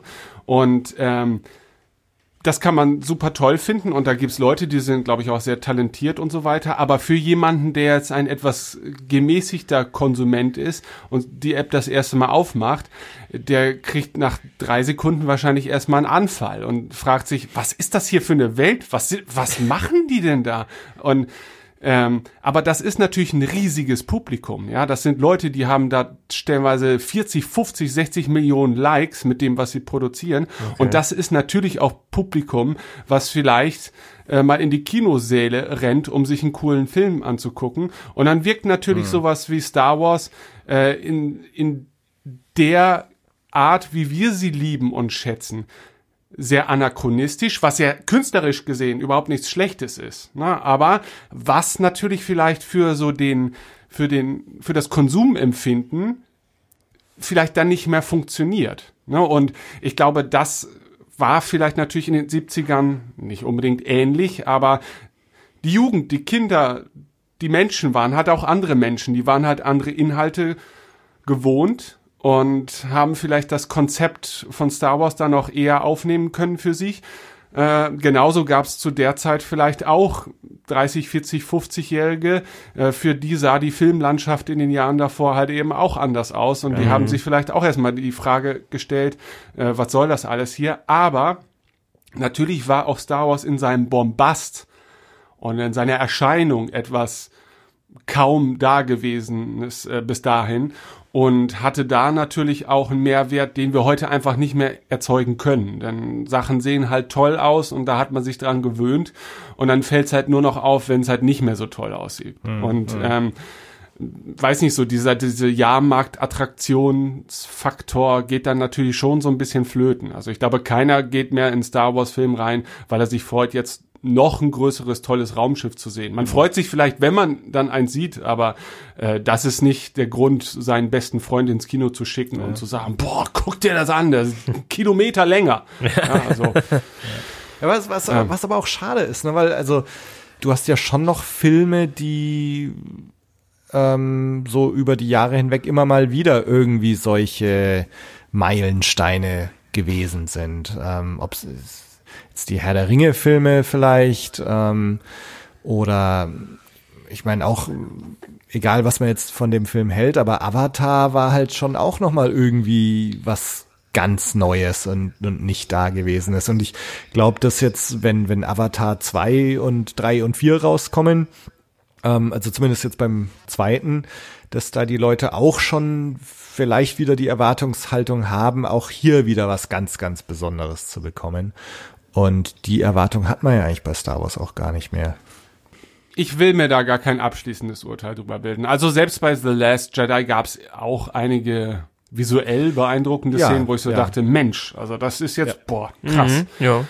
Ähm, gut, natürlich ist vor allem allen voran die äh, Hypersprung äh, Szene bleibt einem natürlich sehr stark ins Gedächtnis, äh, im Gedächtnis und so weiter. Und da gab es natürlich auch ein paar andere Momente. Also ähm, das Problem ist natürlich nur, wir erwarten, was Star Wars und visuelle Erzählmittel angeht, auch eigentlich Perfektion ähm, und können uns nur noch von dieser Perfektion aus vielleicht stilistisch in irgendeine Richtung entwickeln. Ne? Also dass äh, bestimmte Szenen besonders stilvoll umgesetzt werden.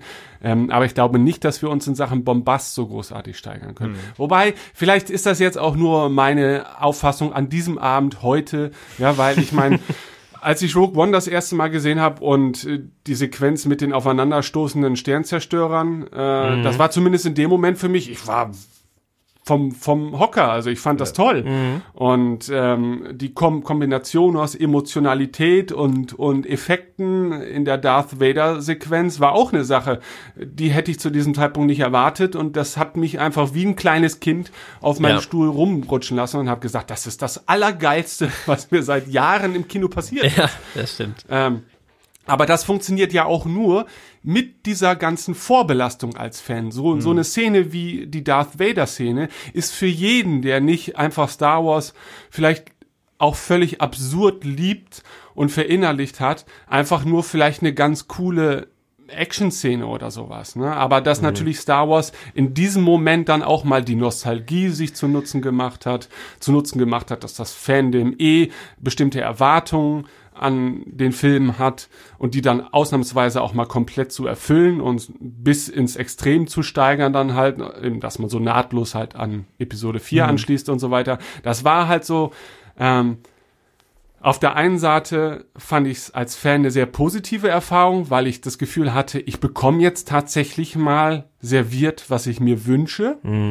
Ähm, auf der anderen Seite ist es natürlich auch ein Ding, was man ja nicht ewig so durchziehen kann, ne? weil ähm, äh, es ist natürlich auch ganz viel Fanservice dabei und funktioniert dann in diesem Kontext einmal ganz gut, aber darüber hinaus dann vielleicht auch nicht mehr. Ne? So ein- Und ähm, ja.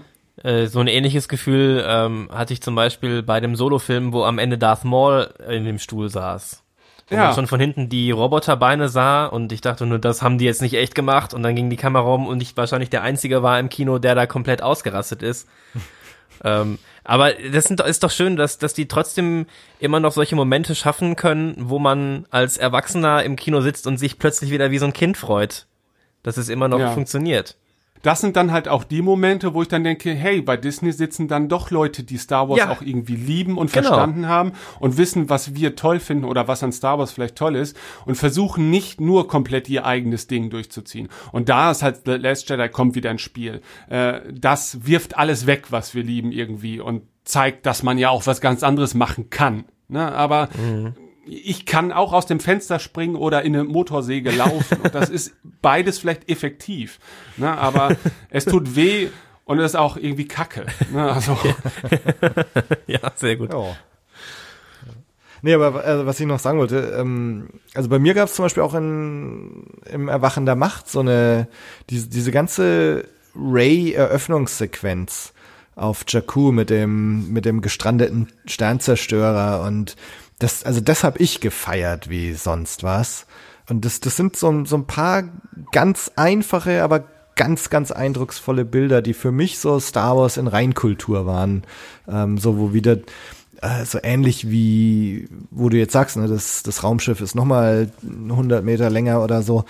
Star Wars war für mich auch immer so dieser Unterschied zwischen dem, dem kleinen einzelnen Menschen und dann der Riesen, dem Riesenausmaß des Todessterns oder so. Und dass das äh, Force Awakens auf so eine Weise wieder aufgenommen hat, um auch noch zu zeigen, den, den Sturz des Imperiums im Grunde so zu symbolisieren, fand ich ganz, ganz toll. Und also, und das hat mich auch begeistert auf eine Weise, ähm, wo mich auch wenige andere Filme nur so begeistern können. Und, ähm, und das ist, das geht wieder ein bisschen zu dem zurück, was ich eingangs irgendwann gesagt habe, so, dass ich doch in den ganzen Filmen immer wieder Sachen finde, die mich dran erinnern, genau deswegen bist du Star Wars-Fan.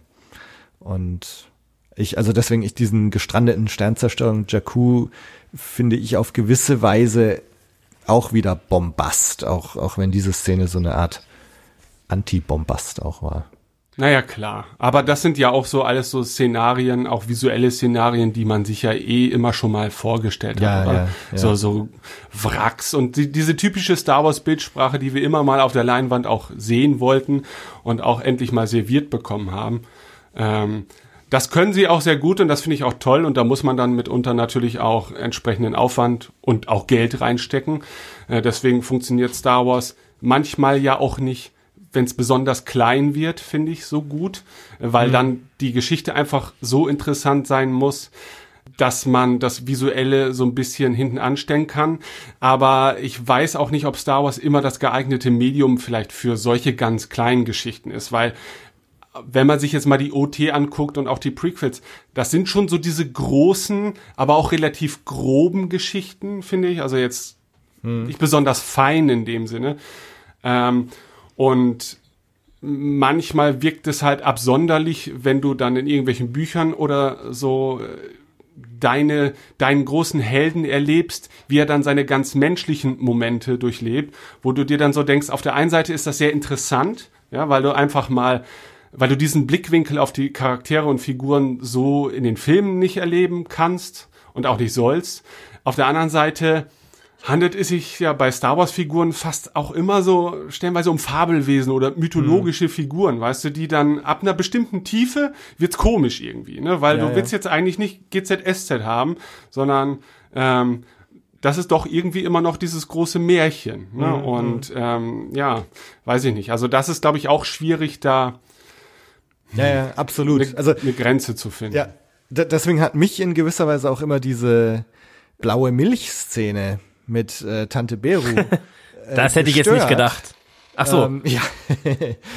äh, nee, nee ge gestört, weil Okay. mir war das immer zu banal, dass die da jetzt so Gemüse in so einen Kochtopf reinschmeißt und dann äh, das, das, das fand ich immer zu alltäglich und profan irgendwie.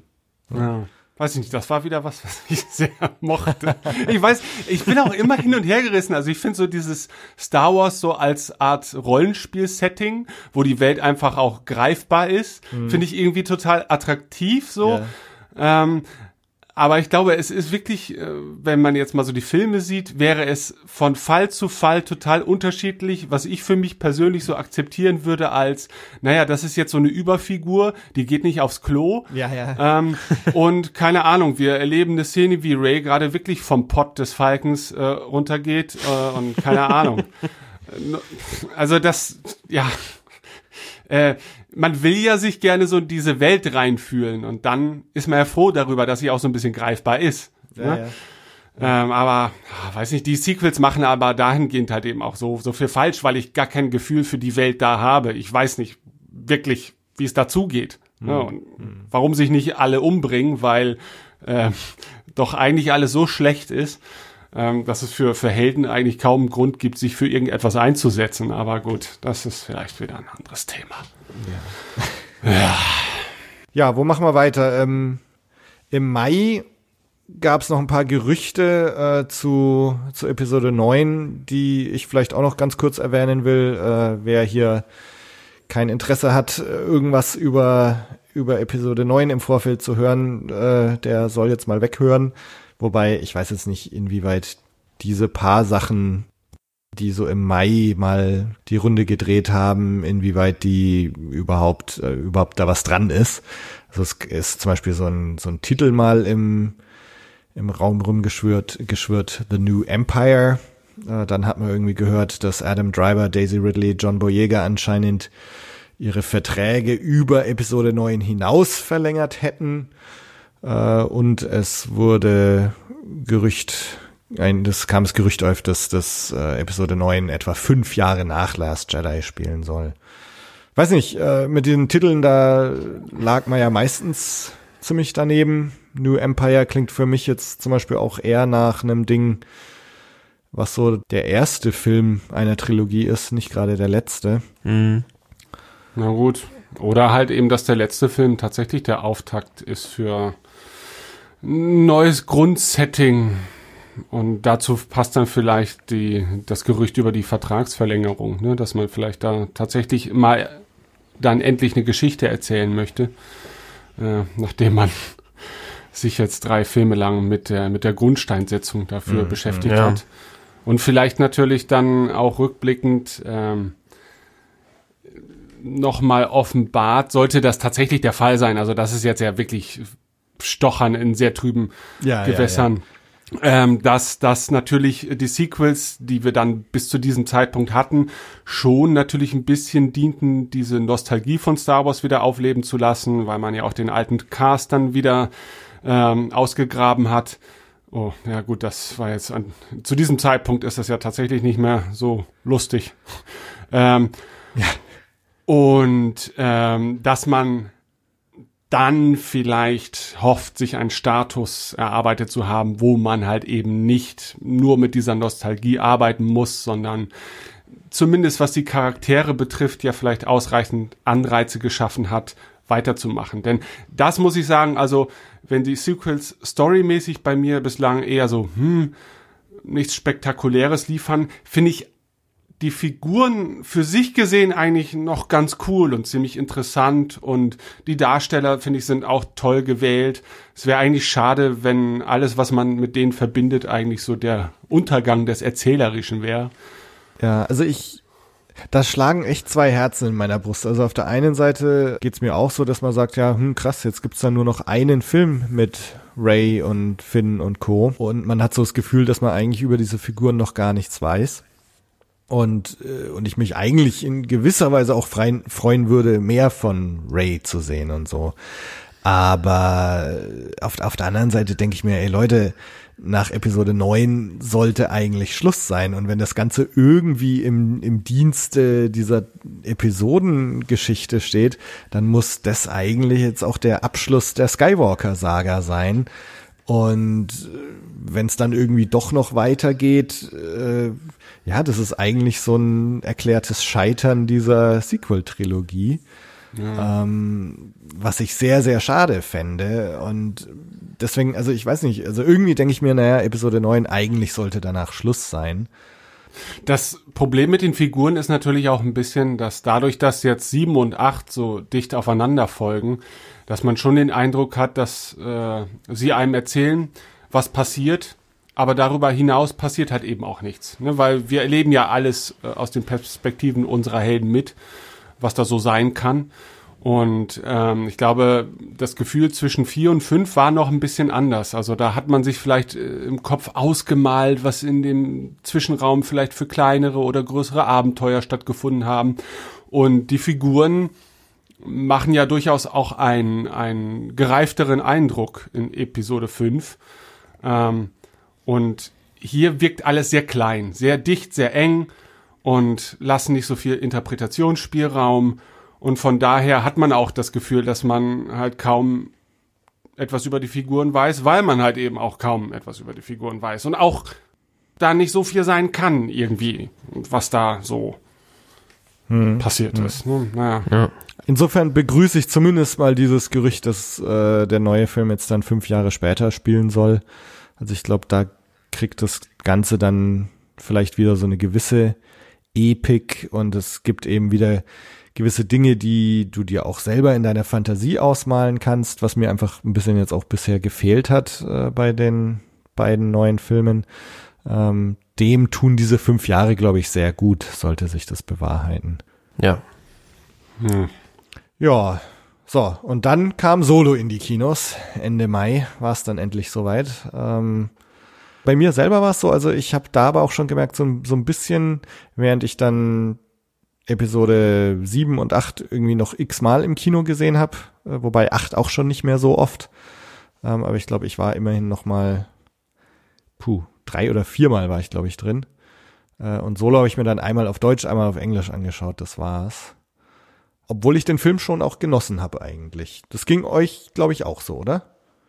Absolut. Also mir hat der von vom ersten Mal hin direkt gut gefallen ähm, also von dem Acting Coach, den Alden Aaron Reich da angeblich bekommen hat, weil er es nicht hintereinander bekommen hat, habe ich gar nichts gemerkt. Für mich war der ähm, ja sehr nah dran am Harrison Ford Original, ohne ihn nachmachen zu wollen, was im Deutschen auch wahnsinnig sehr gut an der ähm, ja.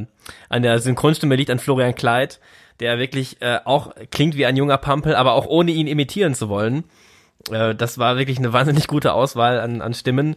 Ähm, aber auch die, die Story, das war halt ähm, auch im, im weitesten Sinne Fanservice, weil du hattest so viele Charaktere, die nebenher erwähnt wurden, die aus dem EU kamen, sei es Aura Singh oder Bosk oder was weiß ich, da, die erwähnt wurden. Ähm, ja, bis hin zu Darth Maul, der dann am Ende da auf dem Stuhl saß. Äh, mhm. Ein ein, ein Film, der mir persönlich wirklich sehr viel Spaß gemacht hat und ähm, der mir auch gezeigt hat, dass es sich lohnt, äh, Clone Wars und Rebels zu gucken, weil du dann im Prinzip in diesem Film belohnt wurdest, äh, dass man sich so in diesem EU rumgetrieben hat. Äh, das war, war sehr schön, das war Fanservice, aber nicht zu viel, also dass auch die Leute, die jetzt nicht so ein großer Nerd sind wie wir, ähm, das auch verstehen konnten, ohne da jetzt irgendwie zu stehen und sagten, wer sind denn jetzt diese Charaktere? Das verstehe ich jetzt nicht. Also das war, die haben da wirklich einen guten Mittelwert gefunden und von daher verstehe ich nicht, warum der so gefloppt ist, weil ähm, der aus meiner Sicht wirklich ein sehr runder Film gewesen ist. Ja, also ich glaube, das kann ich auch nur bestätigen. Also ähm, ich habe den Mut echt begrüßt, auch dass sie sich getraut haben, mal eine nicht so riesige Geschichte äh, zu erzählen, mhm. von hm. der wieder das ganze Schicksal des Universums abhängt, ja. dass das sehr gut funktioniert, dass sie so sich die Maßgabe äh, gemacht haben, einen Genrefilm zu machen.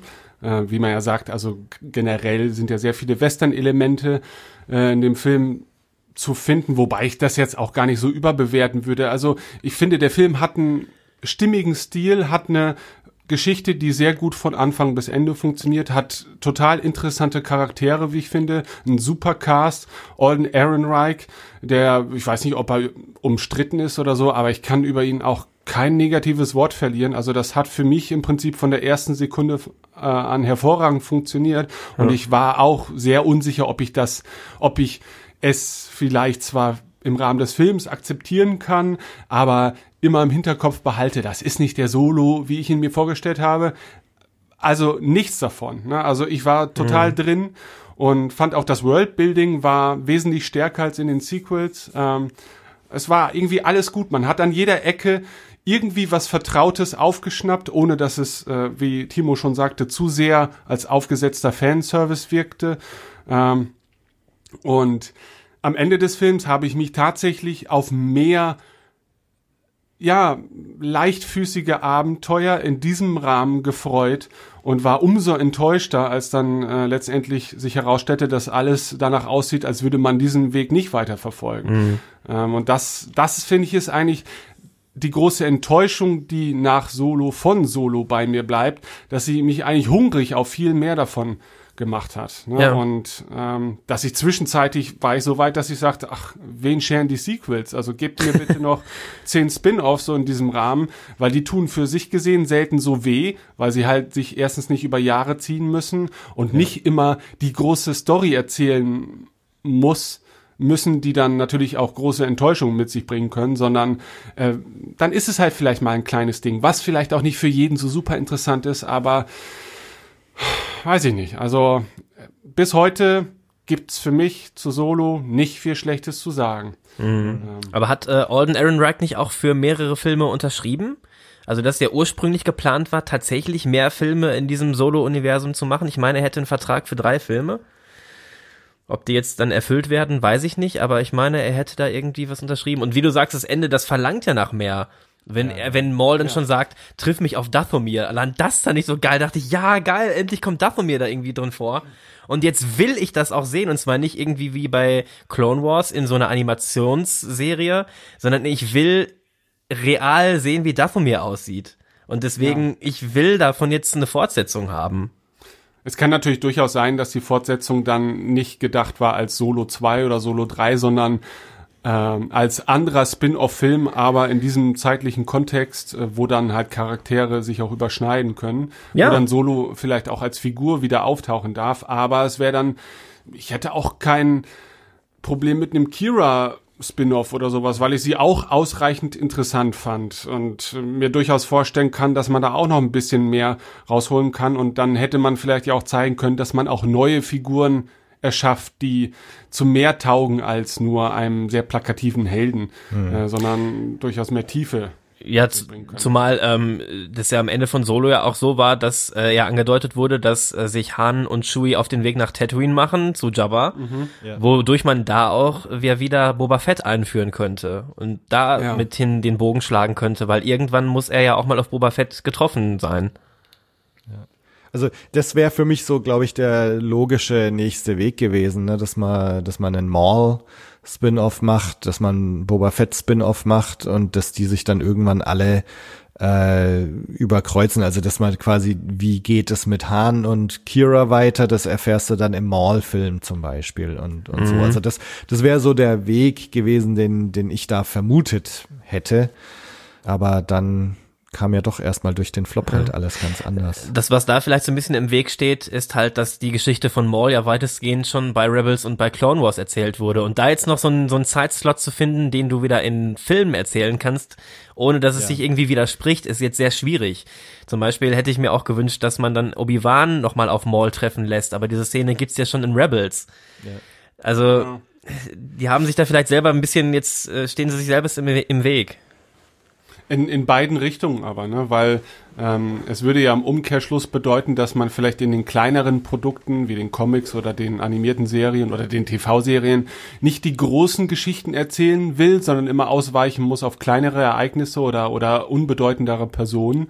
Ähm, aber das wäre natürlich auch eine kreative Einschränkung, die ja total tödlich wäre vielleicht für das Produkt. Ne? Auf der mhm. anderen Seite weiß ich auch nicht, wie, wie verhält sich das beim Marvel Cinematic Universe. Da setzt man ja in den Filmen auch nicht voraus, dass äh, die Zuschauer jetzt auch alle Serien verfolgt haben und vielleicht den ja. ein oder anderen Storystrang da noch ähm, aufgesogen haben. Aber da ist vielleicht das Marvel-Ensemble auch noch so ein bisschen breiter gefächert, glaube ich, dass man auch leichter auf die eine oder andere Figur verzichten kann.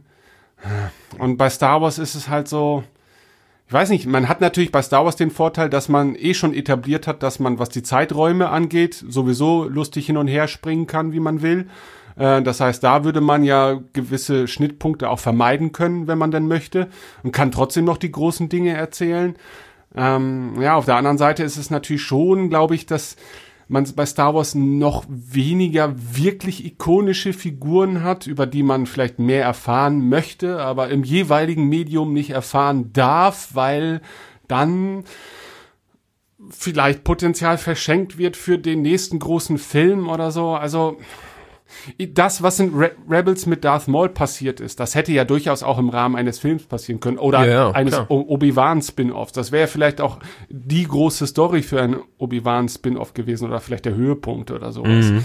Ähm, und das haben sie dann ja doch in einem denkbar kleinen Rahmen erzählt. Und im Nachhinein frage ich mich dann, hätten sie jetzt wenige Jahre später oder ein, zwei Jahre später das vielleicht genauso gemacht oder hätten sie, nachdem sie auf den Geschmack gekommen sind, als sie sich ähm, den, den Solo-Auftritt überlegt haben, hätte man das nicht sogar sehr organisch verweben können mit, mit dem Obi-Wan-Spin-Off und das wäre dann zum Beispiel äh, eine Fortsetzung in diesem Kontext gewesen.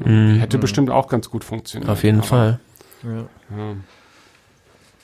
Aber gut, es ist auch schwierig, natürlich eine tolle Story an einem tollen Fan-Moment dann wieder festmachen zu wollen. Ne? Also von daher, Ja. ein Obi-Wan-Film kann langweilig wie Grütze sein. Also äh, Ja, also ich bin, ich weiß gar nicht, ich bin auf der anderen Seite auch wieder irgendwie ganz froh, dass diese ganzen Spin-offs jetzt erstmal vom Tisch sind. Ähm, ich ich Aha. finde die, Aha, da sind wir ja schon im Juni gelandet. Stimmt.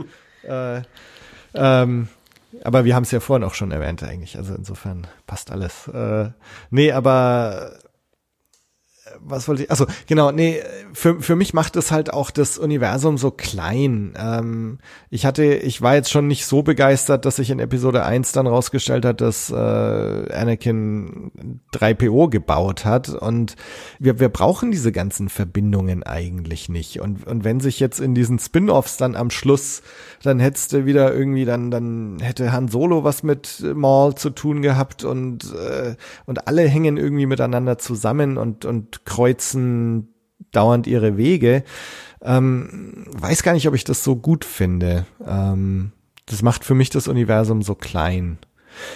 Und eine andere Sache noch zu Solo, ähm, was ich auch irgendwie ganz schön finde, äh, was, was ihr jetzt auch schon gesagt habt, dass das halt so eine kleine Geschichte ist, da steht nicht das ganze Schicksal auf äh, des Universums auf dem Spiel, ähm, sondern du tauchst ein bisschen in dieses äh, verrückte Universum ein mit Aliens und und tollen Schauplätzen und äh, Space Wür ähm, Würmern oder und so. Und ähm, was was mir so ein bisschen Mut macht, ich habe mir oft gedacht, so das das hätte jetzt gar nicht Han Solo sein müssen in diesem Film und es hätte mich gefreut, so einen Space Western im im Star Wars Universum zu erleben. Und das äh, macht mir ganz große Hoffnungen für Mandalorian. Also ich habe jetzt überhaupt kein Problem damit, dass das nicht Boba Fett ist, sondern irgendein neuer Charakter. Finde ich sogar besser in gewisser Weise.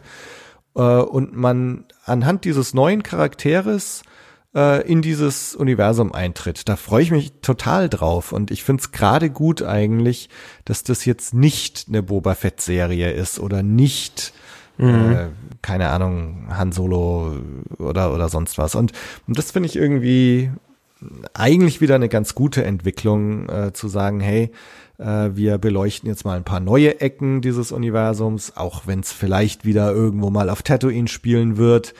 Ähm, und genau, und wir, wir schauen mal neue Charaktere an. Also da freue ich mich sehr drauf. ja, Und ist ja dann auch vielleicht das erste Mal, dass wir erfahren, wie weit oder wie klein Geschichten in Star Wars sein können und dennoch sich nach Star Wars ja, anfühlen. genau. Ähm, dafür bietet sich das natürlich wirklich an. Ja, genau. Also den, den Juni haben wir jetzt eigentlich schon so vorweggenommen. Ne? Also Solo ist natürlich gefloppt und dann die Spin-offs erstmal auf Eis. Wurde das eigentlich jemals offiziell bestätigt? So, naja gut, wenn als dann Bob Iger irgendwann gesagt hat, ne, im, Ja. im September, dass dass sie jetzt erstmal jetzt erstmal entscheiden, wie soll's dann nach Episode 9 weitergehen und wir machen jetzt erstmal langsam und so. Ähm, aber das hat eigentlich noch bis September gedauert, bis man da Disney mal offiziell dazu gehört hat, ne? Boah, das weiß ich gar nicht mehr, wie da die zeitliche Abfolge war. Was kam dann noch? Wir haben schon E3, die Ankündigung, Jedi Fallen Order haben wir schon, haben wir schon Mhm. gesagt. Dann wurde im Juli äh, bestätigt, dass Billy D. Williams in Episode 9 dabei ist. Hey. Sehr gut. Lando.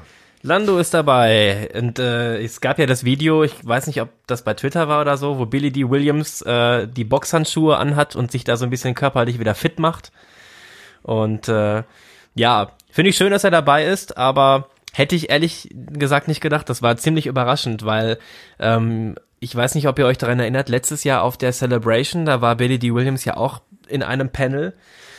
Und der saß doch schon sehr anteilnahmslos da irgendwie, als wäre er eingeschlafen nebenher. Und dann dachte ich schon, ja, okay, ich meine, da zu dem Zeitpunkt war er 80, glaube ich, oder 79, mittlerweile ist er ja 81. Dachte ich, okay, aber ob er sich das jetzt echt nochmal antun muss hier, das ist ja auch anstrengend für so einen alten Mann, in so einem Panel zu sitzen. Und von daher war das nochmal überraschender, dass er sich tatsächlich das jetzt nochmal in Anführungsstrichen antut, in einem Film mitzuspielen und sich ja dann auch nochmal so fit macht ja, Respekt in dem Alter, aber schön, dass man Lando noch mal sieht. Ja, Hätte das schon, schon viel früher passieren sollen? Force Awakens, Last Jedi? Ja, man fragt sich ja schon irgendwie, wo er geblieben ist, ne?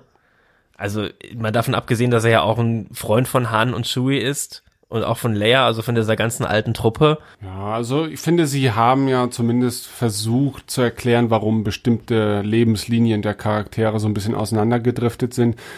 Ähm, aber ja, es ist schon schade, dass, dass man, also äh, es hat so einen komischen Beigeschmack, dass er jetzt auf einmal wieder dabei ist.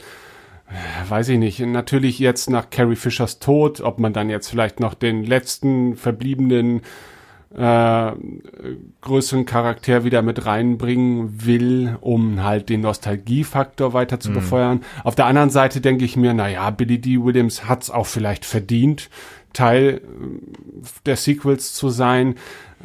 Ob das jetzt erzählerisch dann natürlich Sinn macht, bleibt noch abzuwarten. Ich könnte mir tatsächlich eher so als, als vereinzelt auftretende Nebenfigur vorstellen. Ich hoffe, sie verlangen nicht wirklich übermäßig viel von Ja. ihm ab oder, oder geben ihm keine allzu tragende Rolle, denn dann wirkt's halt noch alberner, dass er so plötzlich aus dem Nichts auftaucht.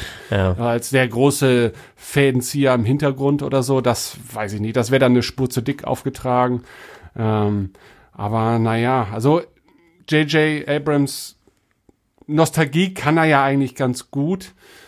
Ähm, und äh, ich bin ja auch immer noch der Meinung, dass selbst wenn Episode 7 sehr viel rezitiert von dem, was wir in Episode 4 gesehen haben, die Art und Weise, wie es zitiert wird, fand ich auch immer noch total schön und okay. Ähm, und auch selten respektlos oder eigentlich nie respektlos. Also kann ich mir schon vorstellen, dass er ihn auch irgendwie vernünftig einzusetzen weiß und, und dass da generell mehr hintersteckt als nur eine positive Newsmeldung. Ja. Ja, ja. Ich bin immer so aus ihm nicht ganz schlau geworden. Also auf der Celebration, wenn du ihn da so hast rumsitzen sehen mit Sonnenbrille. Ähm, ich war mir immer nicht sicher, ob das sein Alter ist oder ob es einfach seine Art ist oder ob ihm das alles gerade völlig wurscht ist, was da passiert. Ähm, keine Ahnung. Also, ich konnte es ganz, ganz schlecht einschätzen. Ähm, aber er hat sich ja doch schon immer so ein bisschen, wie er sich geäußert hat, klang es ja in, in den vergangenen Jahren eigentlich immer so, als, als hätte er schon noch mal Lust drauf, die Lando-Rolle noch mal ähm, ja. Wieder aufleben zu lassen. Beziehungsweise, äh, dass er, ähm, er hat doch auch irgendwie aktiv dafür geworben, oder nicht? Dass er irgendwie äh, mit berücksichtigt werden soll und dann, also ich hatte immer so das Gefühl, dass er auch so ein bisschen enttäuscht ist, dass er da bisher halt nicht berücksichtigt wurde. Ja gut, das ist natürlich auf, auch ein Weg, sich ähm, wieder positiv in die Köpfe der Fans zu bringen, zumindest derer, die JJ halt eben auch für so für ein Sinnbild für all das sehen, was Disney mit Star Wars bislang noch nicht so richtig gemacht hat. Ne? Ähm, ich weiß nicht, ich, habe ehrlich gesagt kein, keine Ahnung, wie JJ jetzt nach The Last Jedi beurteilt wird, weil ich hatte schon das Gefühl, dass ähm, nach dem so, der finde ich doch anfängliche Hype um Episode 7 auch nach Release so ein bisschen abflaute und die Stimmen immer lauter wurden, dass es sich ja hierbei eigentlich nur äh, um die Kopie der Kopie handelt und und und, hm. dass ähm, auch das Drumherum um JJ so ein bisschen abgenommen hat, also sein Ansehen im Star Wars Fandom zumindest deutlich abgenommen hat zu diesem Zeitpunkt. Ich weiß jetzt nicht, ob er wieder als Hoffnung betrachtet wird, nachdem scheinbar alle Ryan Johnson hassen. Ne? Also ähm, ich habe das Gefühl, all das wirkt sehr reaktionär, so nach dem Motto, naja, der Mut von Ryan Johnson hat euch nicht gepasst, dann geben wir euch halt das, was ihr sowieso schon kennt. Ja, dann mhm. wird's halt jetzt weniger aufregend und und wir und all das kann natürlich trotzdem dazu bedeuten, dass ja, wir uns tatsächlich wohler fühlen mit äh, Episode 9, ja? Und vielleicht ist es dann auch nicht so bahnbrechend und vielleicht ist es nicht so revolutionär, aber es ist halt eben auch der Abschluss der Reihe und vielleicht kann da auch gar nicht mehr so viel spannendes passieren, nachdem was alles schon in Episode 8 an zumindest ja überraschenden hm, hm.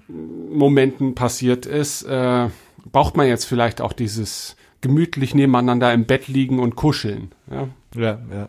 Ein Wort oder zwei, Hashtag Clone Wars saved.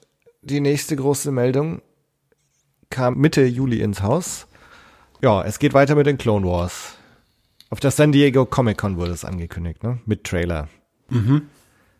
Ja, überraschend. Aber Moment, wie hat, wie hat Palpatine das gesagt? Eine Überraschung zweifelsohne, aber eine angenehme. So, ich glaube, so kann man es zusammenfassen. Wann geht's denn ja. weiter? Eigentlich. Nächstes Jahr auch, oder? Mm, ja, 2019. Ja, genau. ja. Also ich freue mich. Äh, es bedeutet zwar, also es ist wieder ein weiteres Produkt von Star Wars, mit dem es irgendwie, also es geht nicht weiter mit Star Wars ja. in dem Sinne. Ähm, aber vielleicht wird etwas auf eine schönere Art und Weise zu Ende gebracht, äh, so wie es vielleicht schon vorher hätte mal passieren können. Und von daher freue ich mich schon auf weitere Inhalte so äh, aus diesem Umfeld. Ja, aber es, ja. also ich freue mich sehr, aber es macht mich auch, auch, gar nicht so wahnsinnig jetzt, weil ich so denke, naja, okay, das ist, das, ihr wisst, das andere funktioniert jetzt alles nicht so, also gebt ihr uns das, was mit Sicherheit irgendwie schon funktioniert, aber ja. Naja, die wird jetzt auch mal gerne weitermachen. Hm. Meint, meint ihr, das war so die Denke dahinter so ein bisschen?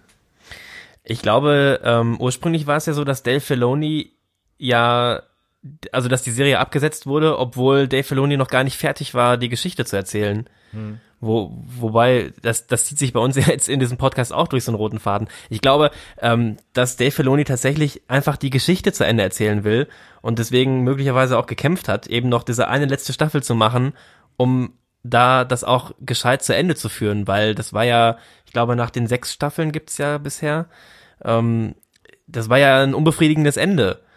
Und ähm, man sieht ja jetzt schon in dem Trailer, dass die Figuren, dass Obi-Wan und Anakin ja doch schon deutlich mehr danach aussehen, wie sie in Episode 3 ja auch aussehen. Mhm. Und dass man dadurch jetzt wahrscheinlich wirklich eine schöne Überleitung in Episode 3 bekommt. Vielleicht sogar ist die letzte Folge irgendwie kurz bevor die in ihre Starfighter springen und in Richtung äh, Invisible Hand fliegen von General ja. Grievous. Möglicherweise. So wie ja, Rogue stimmt. One quasi. Ja, genau. Ja. Ja, stimmt. Also auf jeden Fall hatte man ja schon das Gefühl, da fehlt immer so ein Kapitel. Äh, und das darf durchaus auch in diesem Rahmen erzählt werden. Ähm, ja. Also da hast du recht. Das wäre schön, wenn man da dann auch einen etwas nahtloseren Übergang schaffen würde. Und dann kann man ja vielleicht auch diesen Zeitraum für sich als erzählerisch zumindest komplettiert und abgeschlossen äh, betrachten und kann sich dann wieder weiteren Dingen widmen. Ja. Ja, ja jetzt von was Positivem äh, wieder, gleich geht's wieder bergab. Äh, habt ihr im August diese äh, Videotagebücher von Ahmed Best äh, gesehen? Jar Jar Binks seines Zeichens. Ah, ähm, nee, gesehen habe ich es nicht, aber ich habe es gelesen, dass, dass, dass er seine, dass diese Rolle ja irgendwie sein Leben zerstört hätte. Meinst du das? Ja, ja, genau, genau. Suizidgedanken und so genau. weiter. Mhm. Ja. Also so Seelenstriptease in mehreren Akten. Also ich glaube, ich habe die ersten drei von diesen Videos angeschaut. und ja, also wirklich sehr persönlich, sehr emotional. Ähm, Mhm. ja, irgendwie erschütternd in, in gewisser Weise, ähm, weil ja, also man, man merkt halt, wie sehr ihn das persönlich getroffen hat, so diese, die Reaktion auf Jar Jar Binks, ähm, und äh, sag mal hier jetzt Thema Toxic Fandom, äh, das, das gab's also vor 20 Jahren mm, schon ganz genauso und er hat das wirklich am eigenen Leibe irgendwie miterfahren und hat da sehr, sehr drunter gelitten. Und ähm, da gibt's, ich glaube, in der zweiten Folge oder so vergleicht er sich dann auch so mit ähm, mit äh, na wie heißt er? Äh, Jesus Christus. Nee, mir fällt jetzt nur Dave Sedaris ein, aber ich meine nicht Dave Sedaris, sondern äh, hier Gollum, Andy Serkis. Okay. Ja. Also hier von wegen Motion Capture, ne? Und, und Andy Serkis mit dem Gollum äh, ist halt überall bekannt geworden und ist jetzt so der Motion Capture Guru und ja, er, er gönnt ihm das ja. Und aber es ist, es ist trotzdem immer so, es, es schwingt da auch so das mit, so, dass er meint, ach, das hätte alles ich sein können. Oder die Leute denken alle nur an Gollum und Andy Serkis und, und was ist mit mir? Ich war doch äh, hier zwei Jahre vorher schon Motion Capture und ich hätte doch das alles sein können. Ähm, Okay. Also er ist auch so, so eine, so eine äh, ja, Verbitterung ist auch zu spüren. Ja. Aber ist doch schön zu sehen, dass selbst der Schauspieler von Jar Jar Binks Jar Jar Binks hasst. Ja. Nee, wobei das, das kann man gar nicht so sagen. Also ich, ich glaube, er, ähm, er hat da schon sein Herzblut reingesteckt und ähm, ich, ich, ich glaube, er hasst einfach die Reaktion auf die Figur. Ja. Ähm, Stell dir mal vor, dieses Echo jetzt im, im, in der, im Jahre der Social Media, äh, das wäre ja noch schlimmer gewesen. Ich meine, Kelly Marie Tran hat's ja dieses Jahr auch äh, erfahren. ja. ja, nee, da, da kann er eigentlich nur froh sein, dass das 1999 alles passiert ist. Ich schau gerade, was äh, war, was war sonst noch los im August eigentlich? Na gut, es kam der Star Wars Resistance Trailer raus. Äh, Mhm. Den habe ich damals so zur Kenntnis genommen. Ja. Mhm. Ähm, und dann, dann war für mich eigentlich so, dann, dann ging so die Vorfreude auf die Norris ForceCon auch, auch schon los, die ja Ende September war, wo wir zwei, Timo, äh, uns jedenfalls mal getroffen haben. Genau. Äh, Ben, du warst ja, du warst auch im Süden Deutschlands zu der Zeit, ne? Aber, aber nicht. Ja, ich der- war in der Woche ähm, Wanderurlaub. Ah, sehr schön. Aber naja, ein paar SWU-Leutchen waren ja da. Die waren dafür vorher bei uns hier zum, zum Sommerfest. Das habe ich als Ersatzveranstaltung, äh, um meine Schande des Fernbleibens auszugleichen, veranstaltet. Ja. Ähm, und naja, ja, wie man ja weiß, wir haben es irgendwie nicht so mit Conventions, was echt schade ist, aber ähm, naja, Warst du schon mal auf der äh, Norris ForceCon überhaupt? nope. Oh, okay. Weil, also bei mir war es ja auch jetzt das erste Mal. Und das ist immer schön bei uns. Wir schieben immer den Podcast als Vorwand, dass wir sagen, ja, wir machen das ja nur, weil wir einen Podcast haben. Solche großen Nerds sind wir ja gar nicht, aber das ist, das legitimiert das bei uns immer so. Das gleiche mit der Celebration. Und das war echt super. Also, Das glaube ich. Also, ähm, total toll. Ja.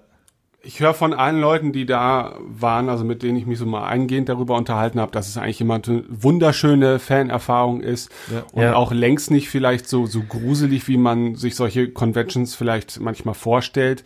Und ich teile das ja durchaus. Ne? Also ich bin jetzt absolut kein Hasser von Conventions. Wir waren ja, glaube ich, hm, irgendwann letztes oder Anfang des Jahres, ich weiß es gar nicht mehr, auf der Comic Con auf einem Panel eingeladen und das war eine durch und durch nee, das will ich eigentlich gar nicht sagen. Die Convention selber war eine Katastrophe und ganz schlecht organisiert, aber Okay. ähm, das so das zwischenmenschliche an sich war einfach eine phänomenale Sache, weil ähm, wir uns natürlich schon sehr wohlfühlen so in unserem Umfeld und wir haben natürlich auch sehr häufig immer wieder mit den gleichen Leuten zu tun. Ähm, aber ähm, es ist ja tatsächlich äh, und das ist natürlich jetzt eine sehr egoistische Sache vielleicht, aber auch wenn man mal Leute trifft, die dann da sitzen vom Panel und man weiß, die hören den Podcast selber vielleicht schon seit ein paar Jahren oder so ja, und die freuen sich dann auch mal über einen. ja, Das ja. ist ja, das, ist, das fand ich wirklich wunderschön. Ich hatte Tränen in den Augen, ja. Und da gab es Leute, die haben gerufen Ben und ich dachte, was los, ja, äh, was habe ich falsch gemacht, ne? Aber in dem Moment hatte ich halt vielleicht mal nichts falsch gemacht und von daher finde ich, ist das eine total schöne Erfahrung, weil man man gibt sich ja schon Mühe und steckt viel Zeit rein, ja Teil des Fandoms zu sein. Warum, ähm, warum teilt man dann nicht auch mal solche Momente? Ne? Ja, ja. Gut, bei uns ist es halt tatsächlich sehr häufig ein zeitliches Problem gewesen weil nicht, dass wir keine Zeit hätten. Also ich würde für meinen Teil sagen, ich habe sehr viel Freizeit, die ich mit irgendeinem Quatsch verbringe. Nur zufällig dann immer zu solchen Zeitpunkten ist es halt echt immer ein Drama, so wie Wanderurlaub. Ne? ähm, und manchmal muss ich auch sagen, okay, äh, es ist für mich dann mitunter auch beruflich schwierig zu sagen, okay, ich fahre jetzt mal diesen einen Tag durch komplett Deutschland, wenn ich nicht mhm. sowieso gerade mal diesen einen Urlaub im Jahr habe, wo ich dann auch mal mit meiner Partnerin irgendwie Urlaub machen möchte, die durchaus auch ein Star Wars Fan ist und jeden Scheiß mitmacht. Ne? Aber ähm, manchmal müssen wir auch mal abschalten. Ne? Und äh, ja, ja. gerade dieses Jahr hat Star Wars für mich nicht mehr abschalten bedeutet. Ne? Ja, und da war das für mich auch ganz wichtig, mal so ein bisschen wegzukommen von dem ganzen Drama. aber ich beneide euch sehr. Also ich hätte euch auch sehr gerne kennengelernt. Da war mein Hass auf äh, Antenne Alderan auch gar nicht mehr so groß. ich dachte, das sind ja gar nicht so schlimm. Die ja, ja wir wären wahrscheinlich vor dir weggelaufen, hätten wir das erfahren. Dass, oh, da, oh, da ist Radio Tattooing. Lass mal lieber schnell abhauen. Nee, nee, nee. Also wir haben ja ganz, äh, wir haben ja tatsächlich irgendwie Beef mit Leuten aus dem Fandom, ohne aktiv jemals was dazu beigetragen zu haben. ähm, aber euch habe ich persönlich nie dazu gezählt, weil ich mir nicht vorstellen konnte, warum überhaupt. Ja, ist doch totaler Quatsch. Ja. Ähm, aber äh, von daher hoffe ich, dass wir das irgendwann mal nachholen können. Das muss ja gar nicht mal auf einer Norris Forcecon sein. Ne? Also wenn wir Nö. zum Beispiel das nächste Radio Tatooine Grillfest haben ähm, und Italien ist ja dann vielleicht vielleicht etwas näher dran an Ostfriesland als Schweden. da jetzt mal dahingestellt. Ja. Und äh, Timo, wo, wo wohnst du? Äh, Sauerland.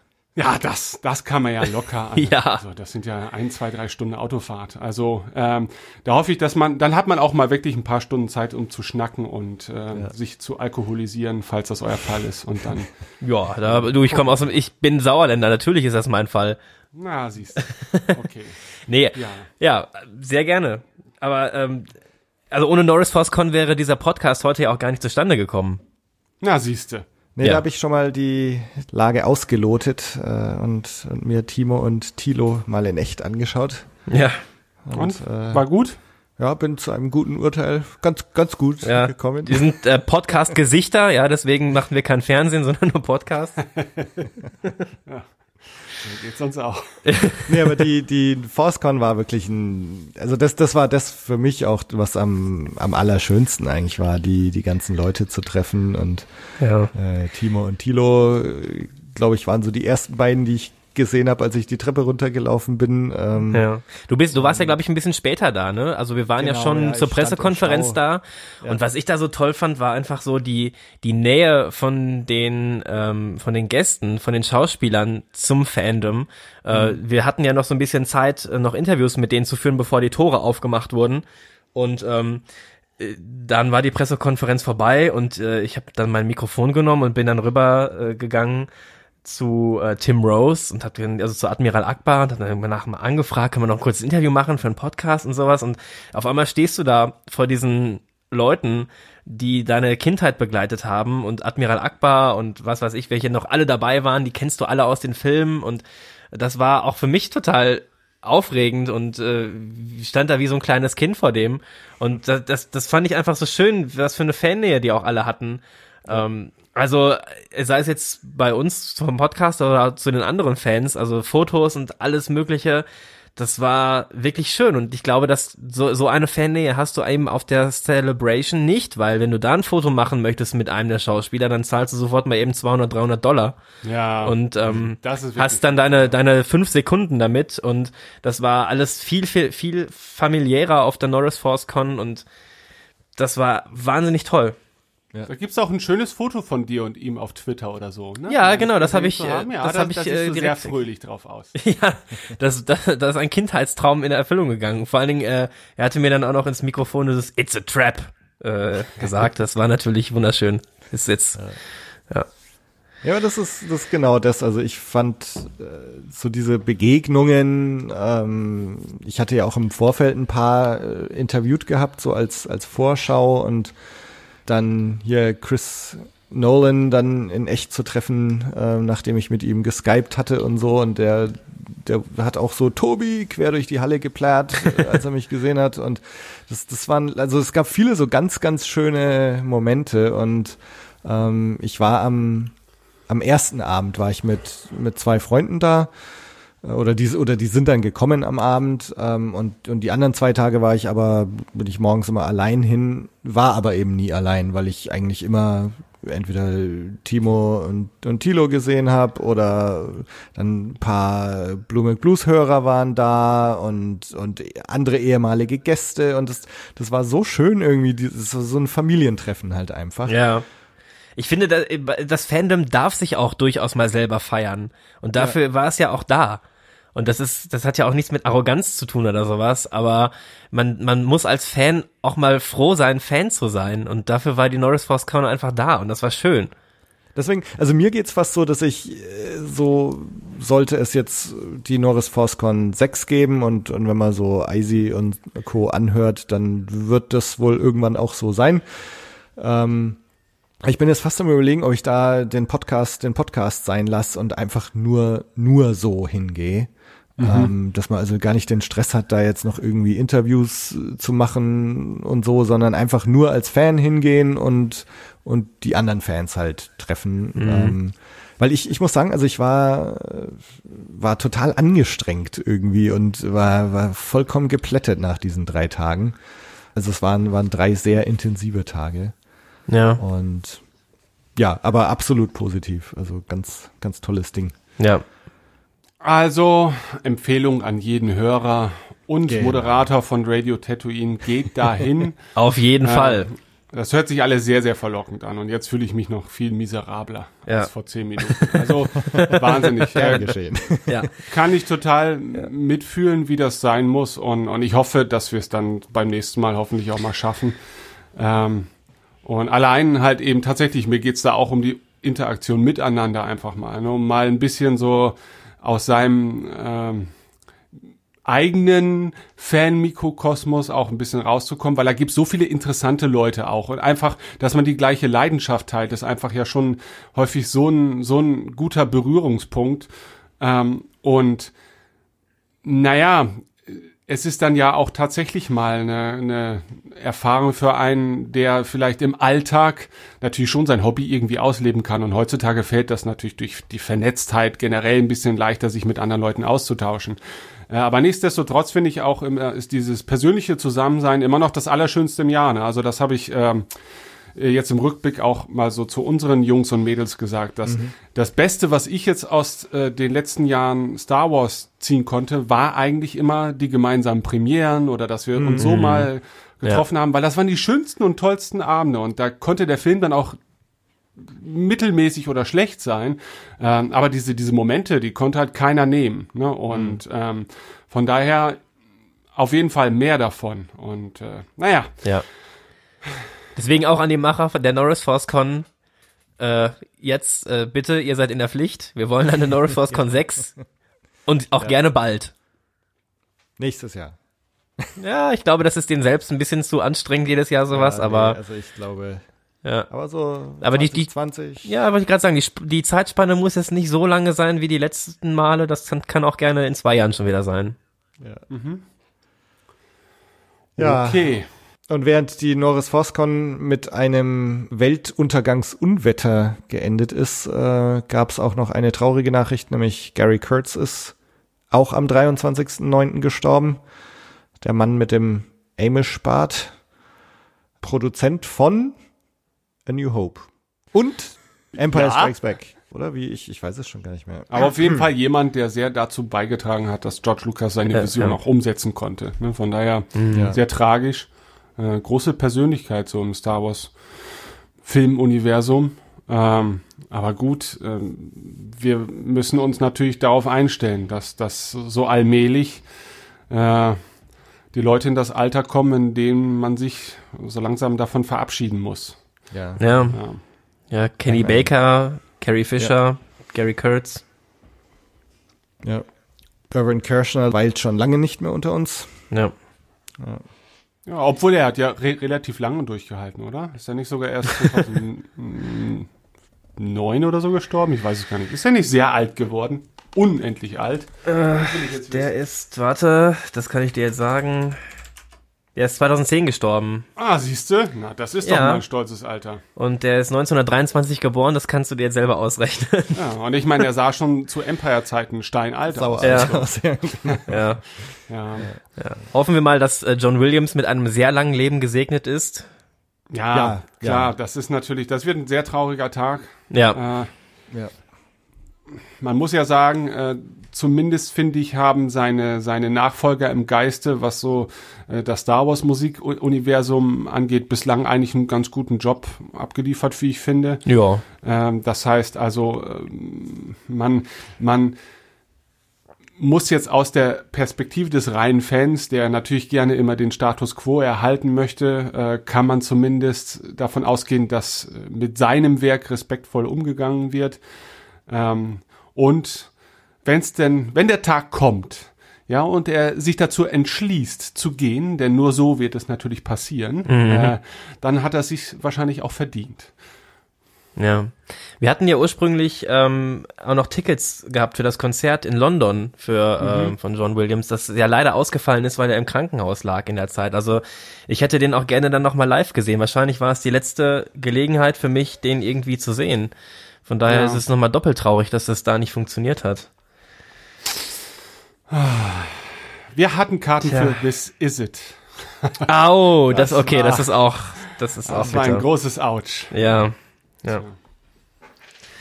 Okay. Was Tobi. gibt's sonst? Ja, dann gab es eine Nachricht, die ähm, tja, wahrscheinlich einige super fanden und einige überhaupt nicht super. Ein paar Tage nach der Norris ForceCon äh, hat Kathleen Kennedy ihren Vertrag mit Lucasfilm und Disney um drei Jahre verlängert. Ist ja auch nicht ganz unumstritten.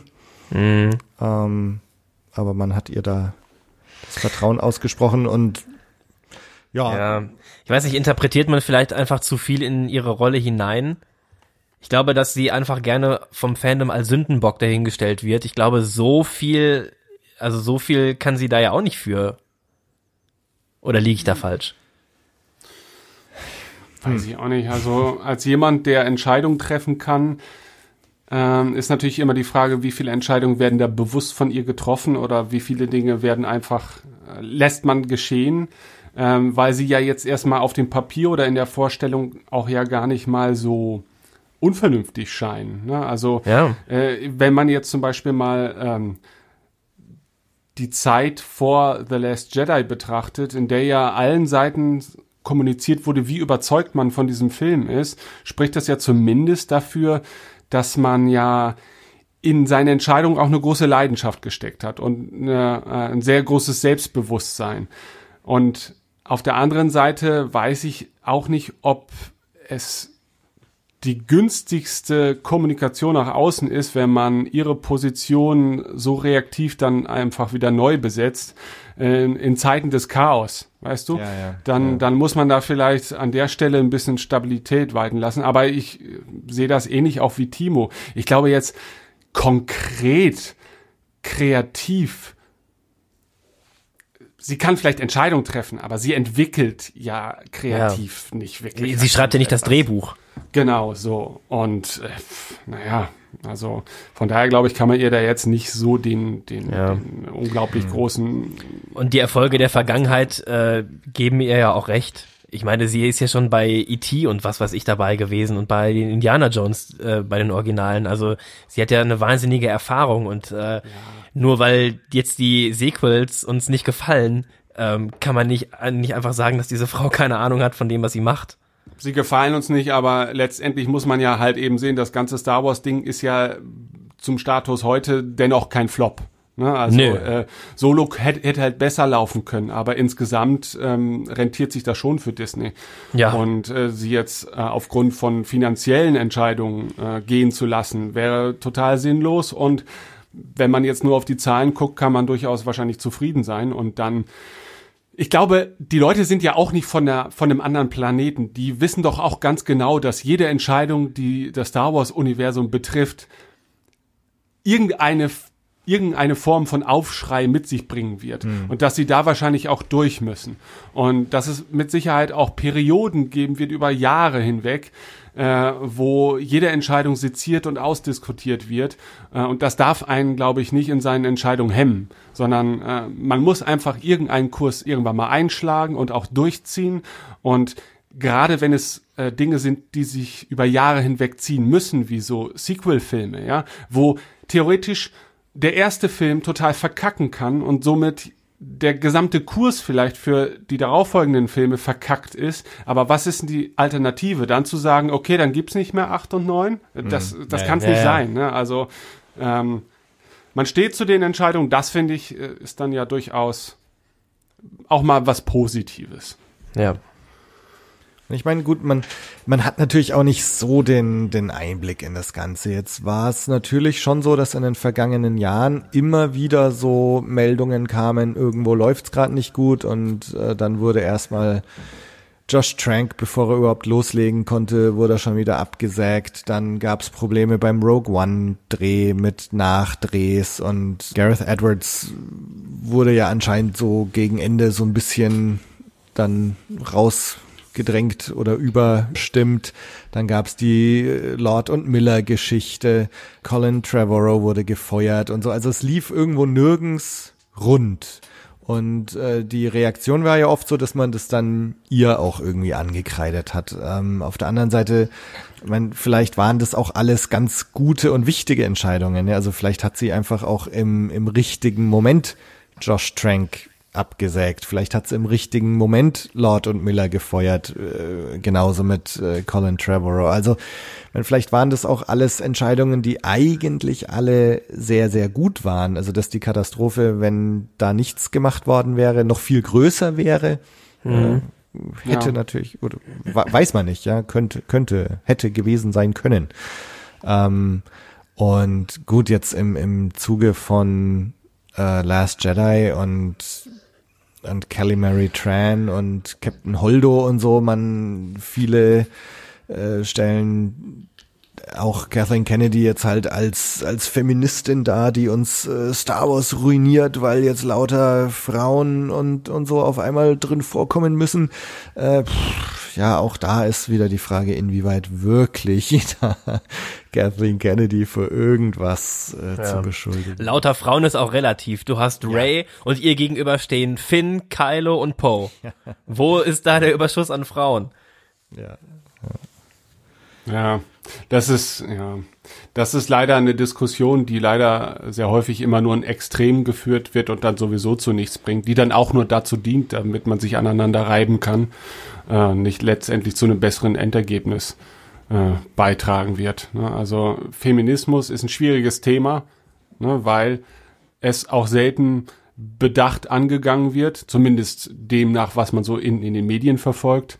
Und das Problem ist natürlich, dass Star Wars auf der einen Seite als Produkt seiner Zeit ja schon irgendwie widerspiegelt, äh, was auch äh, in der Gesellschaft passiert, ob es das nun immer will oder nicht, sei, sei mal dahingestellt, aber es ist nun mal Fakt.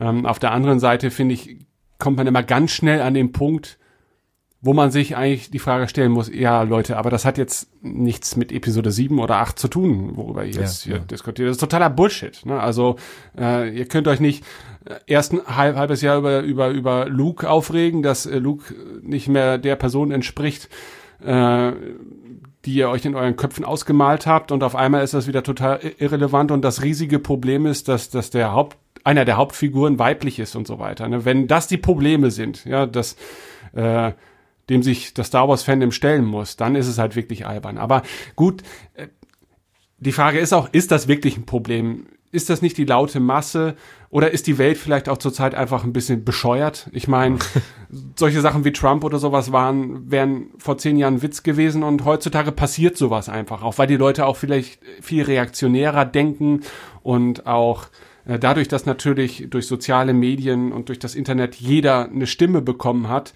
was auf der einen Seite eine tolle Sache ist, aber nicht jeder, der eine Stimme hat, hat auch was zu erzählen. Ne? Nur mhm. das Problem ist halt, alle können zuhören.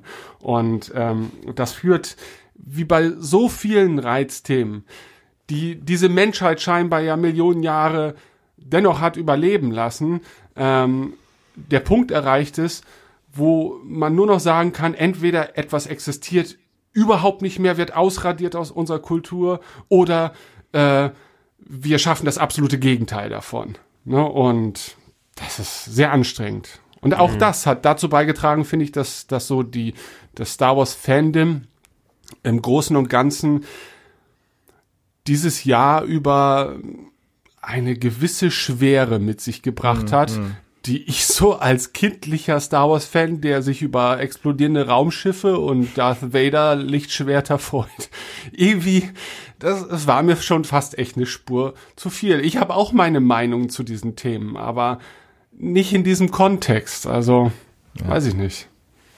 Nee, also ich, äh, ich glaube, also ich musste das auch irgendwann ausblenden, diese, diese ganzen Sachen. Und äh, insofern begrüße ich das auch, dass jetzt Kathleen Kennedy erstmal nochmal drei Jahre bleibt und da eben nicht auf solche lauten Stimmen eingegangen wird, äh, sondern dass man auch eine gewisse Kontinuität jetzt doch noch wahrt, finde ich gut.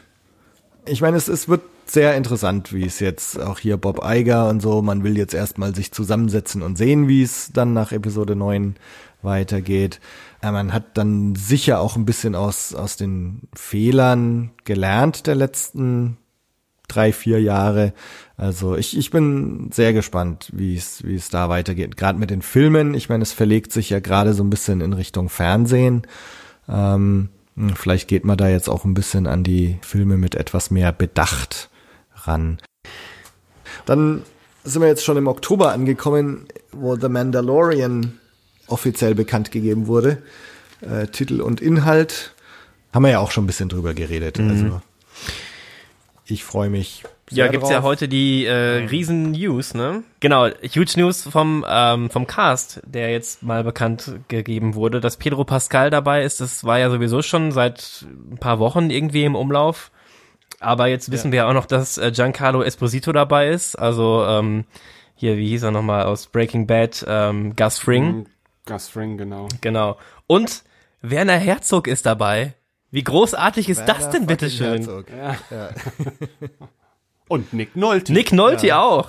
Nick Nolte. Und Carl Weathers. Oh, ja. Also, ich muss sagen, also ich bin wirklich, ich freue mich, im Moment freue ich mich sehr drauf und ich bin wirklich gespannt, die, die ganzen Schauspieler, für mich klingt es eigentlich alles nach so einer recht ernsten Angelegenheit. Ja, du hast so ein paar alte Haudegen, ja. Nick Nolte, Carl Weathers, also in meiner Vorstellung spielen die irgendwie irgendwelche gealterten mandalorianischen Kämpfer.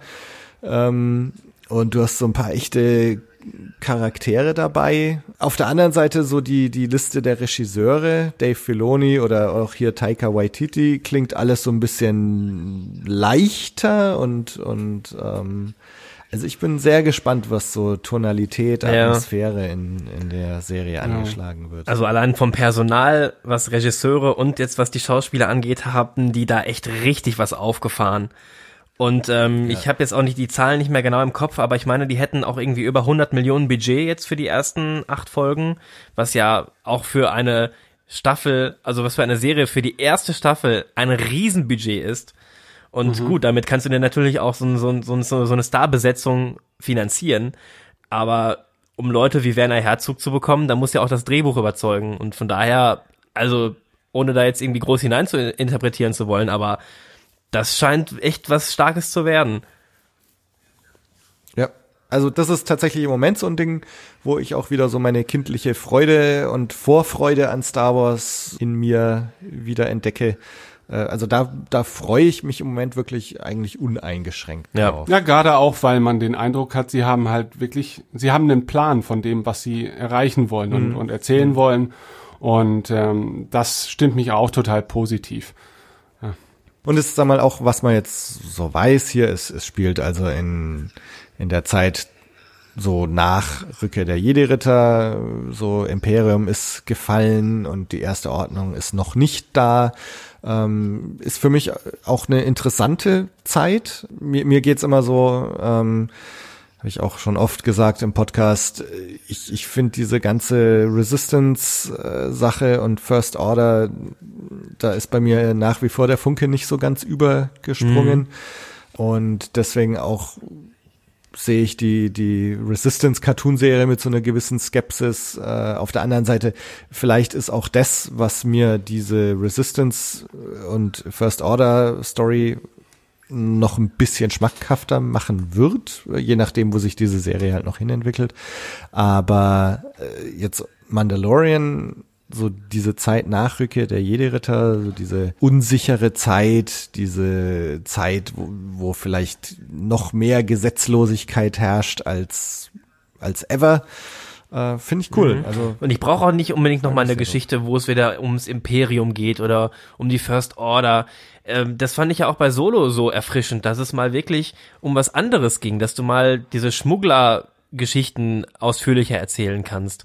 Und wenn du jetzt mal endlich eine Geschichte über einen Mandalorianer erzählen kannst, der mal abseits von äh, Republik und Jedi und was weiß ich von was für Möglichkeiten es noch gibt. Also dass, dass, dass es endlich mal davon abseits spielt, finde ich sehr erfrischend, weil man es bisher kaum kennt.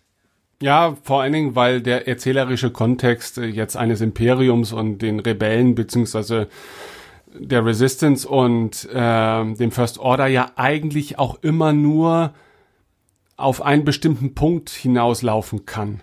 Mhm. Ja, und ähm, das wird vermutlich immer wieder der, der gleiche sein. Also, und da muss man sich eh so langsam mal verabschieden, weil was die Kreativität angeht, sind die Resistance und die First Order eine Bankrotterklärung, weil man sich einfach nur dachte, naja, gut, wir haben jetzt in drei Filmen versucht, einen bestimmten Status zu erhalten und hm. jetzt ist er weg. Und jetzt müssen wir irgendwie fingieren, dass wir genau das gleiche Setting nochmal wieder äh, aufsetzen können, ohne dass es exakt das gleiche ist. Und ja. irgendwie ist es dann ja. doch exakt das gleiche. Und das war schon das, also wenn man es so nüchtern betrachtet, ist das schon ziemlich albern gewesen. Ähm, und vor allen Dingen, ja, es kann dann doch immer wieder nur darauf hinauslaufen, dass irgendeine Übermacht von irgendeiner Untermacht besiegt wird und das war's. Und dann haben wir das kann nicht sein, dass dieses Riesen-Universum nur diese eine Story immer wieder erzählen kann. Ne? Ähm, mhm, und deswegen ja. bin ich auch unglaublich gespannt, weil ich noch so gar keine Vorstellung habe, wie man sich so erzählerischer austoben kann. Äh, und gerade natürlich auch das Medium Serie und diesmal auch in, ähm, ja, wie soll man das sagen, in einer ernsthafteren Form, als es vielleicht bei The Clone Wars und äh, Rebels der Fall war, mhm. auch das Medium Serie zu nutzen. Weißt du, dass man halt eben auch begriffen hat, dass Serien heutzutage deswegen auch so populär sind und so gut funktionieren, weil sie halt ihren ganzen Inhalt und das, was sie vermitteln wollen, nicht auf eine einzelne Episode beschränken müssen, sondern mitunter viel größere Möglichkeiten erzählerisch auch haben, als ein Film das jemals haben wird. Äh, und da ist natürlich Star Wars eigentlich ein sehr lohnenswerter Nährboden. Ja, und äh, das ist ja auch im Prinzip dann der größte Selling Point erstmal für das neue Streaming-Netzwerk von Disney, das Disney Plus. Und ähm, ja. ich meine, wenn du das schon auf dieser Streaming-Plattform laufen lässt, dann mach doch auch die Serie ab 16, bring mal so ein bisschen mehr Gewalt rein als Stilmittel, um es auch so ein bisschen ernsthaft zu verkaufen, dass du auch mal dann das ältere Publikum richtig ansprichst und dann gezielt, mach's mal gezielt nicht als Kinderserie oder sowas, sondern ähm, man kann es ja auch in die Sparte wie Game of Thrones reinschieben. Also Gewalt, aber nicht zu exzessiv. Ohne dass ich jetzt hier Gewalt verherrlichen möchte. genau das wollte ich auch gerade noch sagen. Also ähm, ich glaube jetzt nicht, dass es so Game of Thrones in Space werden wird äh, mit äh, Sex und Gewalt, aber ich könnte mir trotzdem vorstellen, dass man halt sagt, es, es gibt zurzeit definitiv ein Publikum für so, so eine Art von Fernsehserien mit Walking Dead, mit Game of ja. Thrones, mit äh, Breaking Bad äh, und so weiter und so fort. Also ernsthaftere, erwachsenere Themen. Und wir auf unserem Streamingdienst, wir haben jetzt auf der einen Seite Cartoon-Serien und äh, Sachen, die ja, sag mal, wir, wir haben Sachen auch, oder wie diese, wie hieß es jetzt, Galaxy of Adventures, ne? Also wir haben, wir haben sowas für die ganz Kleinen, wir haben Lego Star Wars, ähm, wir haben jetzt Clone Wars, aber wir haben eben auch was, was vielleicht tatsächlich ein, ein älteres Publikum ja. anspricht, so das, das Game of Thrones Walking Dead Publikum. Also ich frage mich, ob das tatsächlich für so ein Publikum auch konzipiert ist oder ob wir dann doch eher so etwas leichtere Unterhaltung, so halt, sag mal, Episode 1 ja. Humor Ich glaube- äh, als Fernsehserie. Ich glaube, wenn das, wenn es so wäre, hättest du, glaube ich, nicht diese Schauspieler zusammenbekommen. Wer hätte es diesen Kinder-Touch? Ich glaube, dass es geht schon in die ernsthaftere Richtung und möglicherweise, wir kennen ja Dave Filoni, der ja auch äh, auf der letzten Celebration schon sogar eine ganze Folge von ähm, Rebels gezeigt hat. Vielleicht kriegen wir da ja schon auch so einen kleinen Einblick in die Serie nächstes Jahr im April. Könnte ich mir gut vorstellen, ja. Ja, ne, und wo wir jetzt gerade schon bei den Serien sind, dann schauen wir noch, die große Ankündigung im November war dann eben die Cassian Andor Serie. ähm, Ja. Und auch hier wieder eigentlich, äh, also wenn man jetzt Cassian Andor gerade am Anfang von Rogue One sieht, ne, der, der schon mal jemanden über den Haufen schießt, Ja, ich weiß, Disney, ähm, auch das könnte eine etwas ernsthaftere Serie Ich glaube, werden. Disney ist im Moment so ein bisschen drauf wie Oprah, Oprah Winfrey. So, du kriegst eine Serie, du kriegst eine Serie, alle kriegen eine Serie. Ich weiß nicht, ob, ob Cassian Endor, ähm, das, er ist ja auch noch ein ziemlich junger Charakter im Universum. Und ähm, das ist natürlich schon gewagt, dann so einem Charakter direkt eine ganze Serie zu widmen.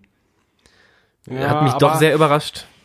Der Charakter, ja, vielleicht, aber das Setting an sich ist natürlich wesentlich vertrauter als jetzt zum Beispiel das von The Mandalorian. Und so fängt man vielleicht natürlich auch ein bisschen die Leute ein, die gerne mehr aus diesem, aus dieser Epoche sehen möchten, die einfach auch visuell sehr viel bekannte Star Wars erleben werden, während Mandalorian da vielleicht ein bisschen mutigeren, experimentelleren Ansatz dann hat. So kannst du vielleicht beide Seiten des Fandoms ein bisschen einfangen. Ich weiß auch nicht, wie da die Sicht auf die Dinge ist. Ich meine, ich bin auch dafür, äh, durchaus mal ernsthaftere Inhalte zu präsentieren. Auf der anderen Seite ähm, richten sich die Serien ja schon eben an so die Star Wars Fans, die ja auch des, aufgrund dessen, was Star Wars bislang so geliefert hat, zu Star Wars Fans wurden.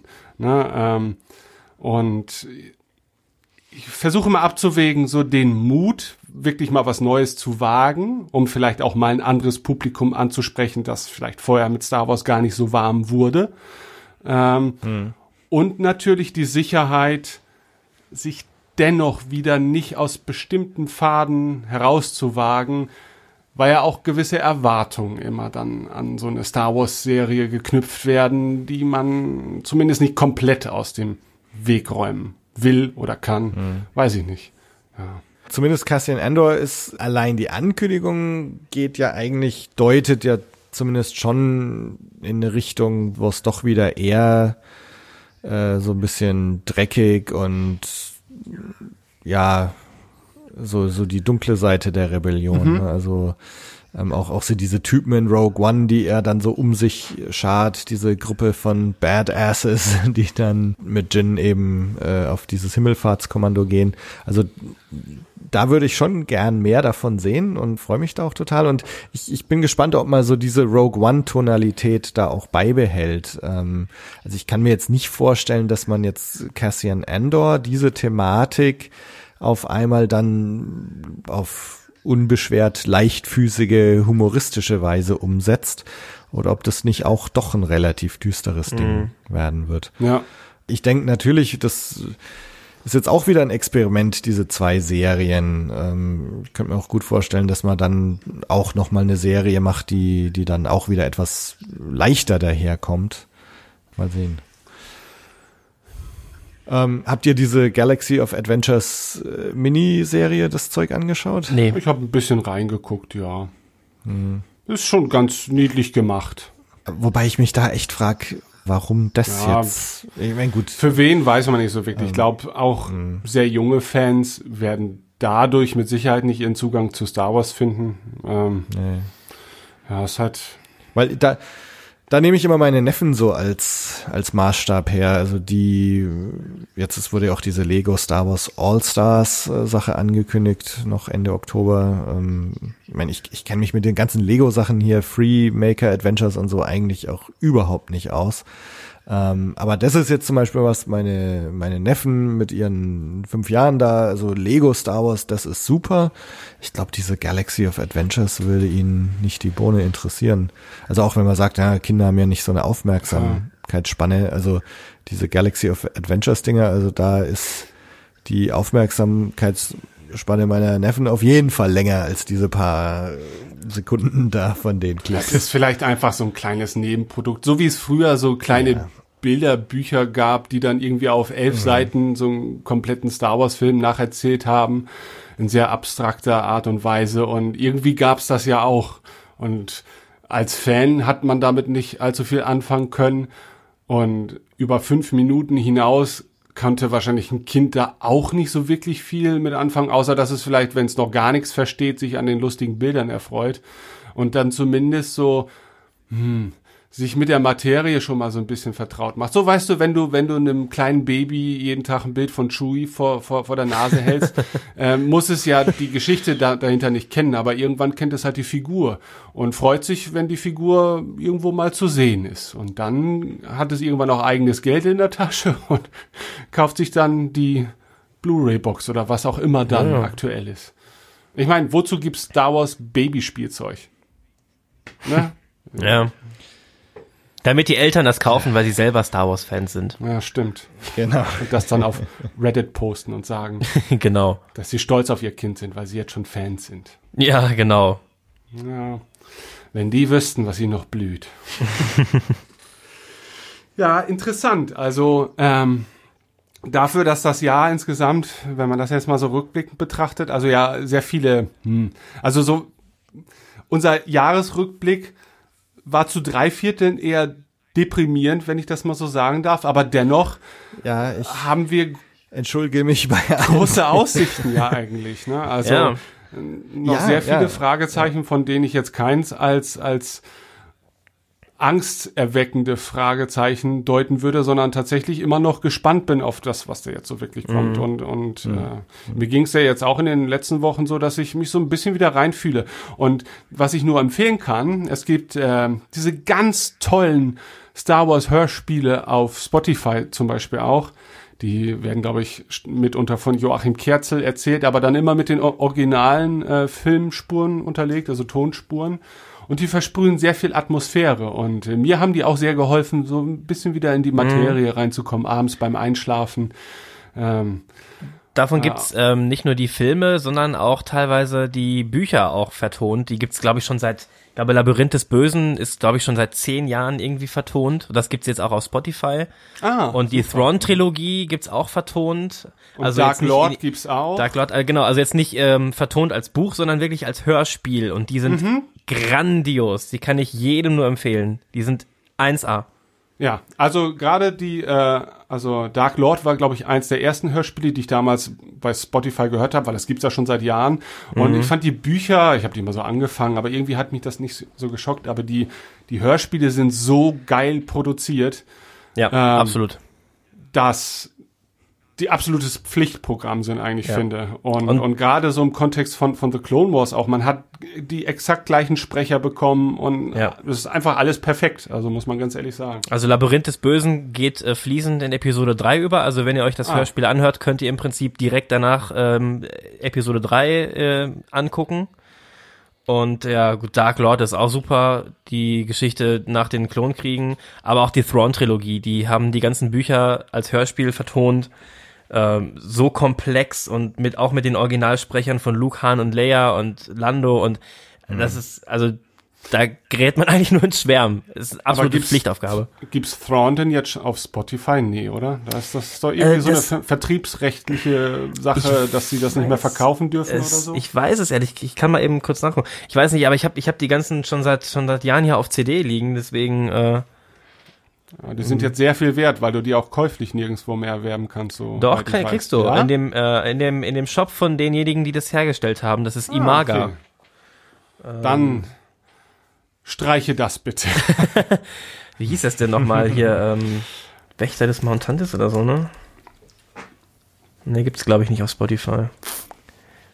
Naja, auf jeden Fall Ja. äh, für die Leute, die jetzt nicht gerade ein Audible-Abo haben oder so, ähm, aber einen der gängigen Streaming-Dienste verwenden. Äh, da gibt's zumindest ein, einiges Material, mit dem man sich ein paar nette Abende vertreiben kann. Und äh, das ist ja nichts Schlechtes und nichts Negatives.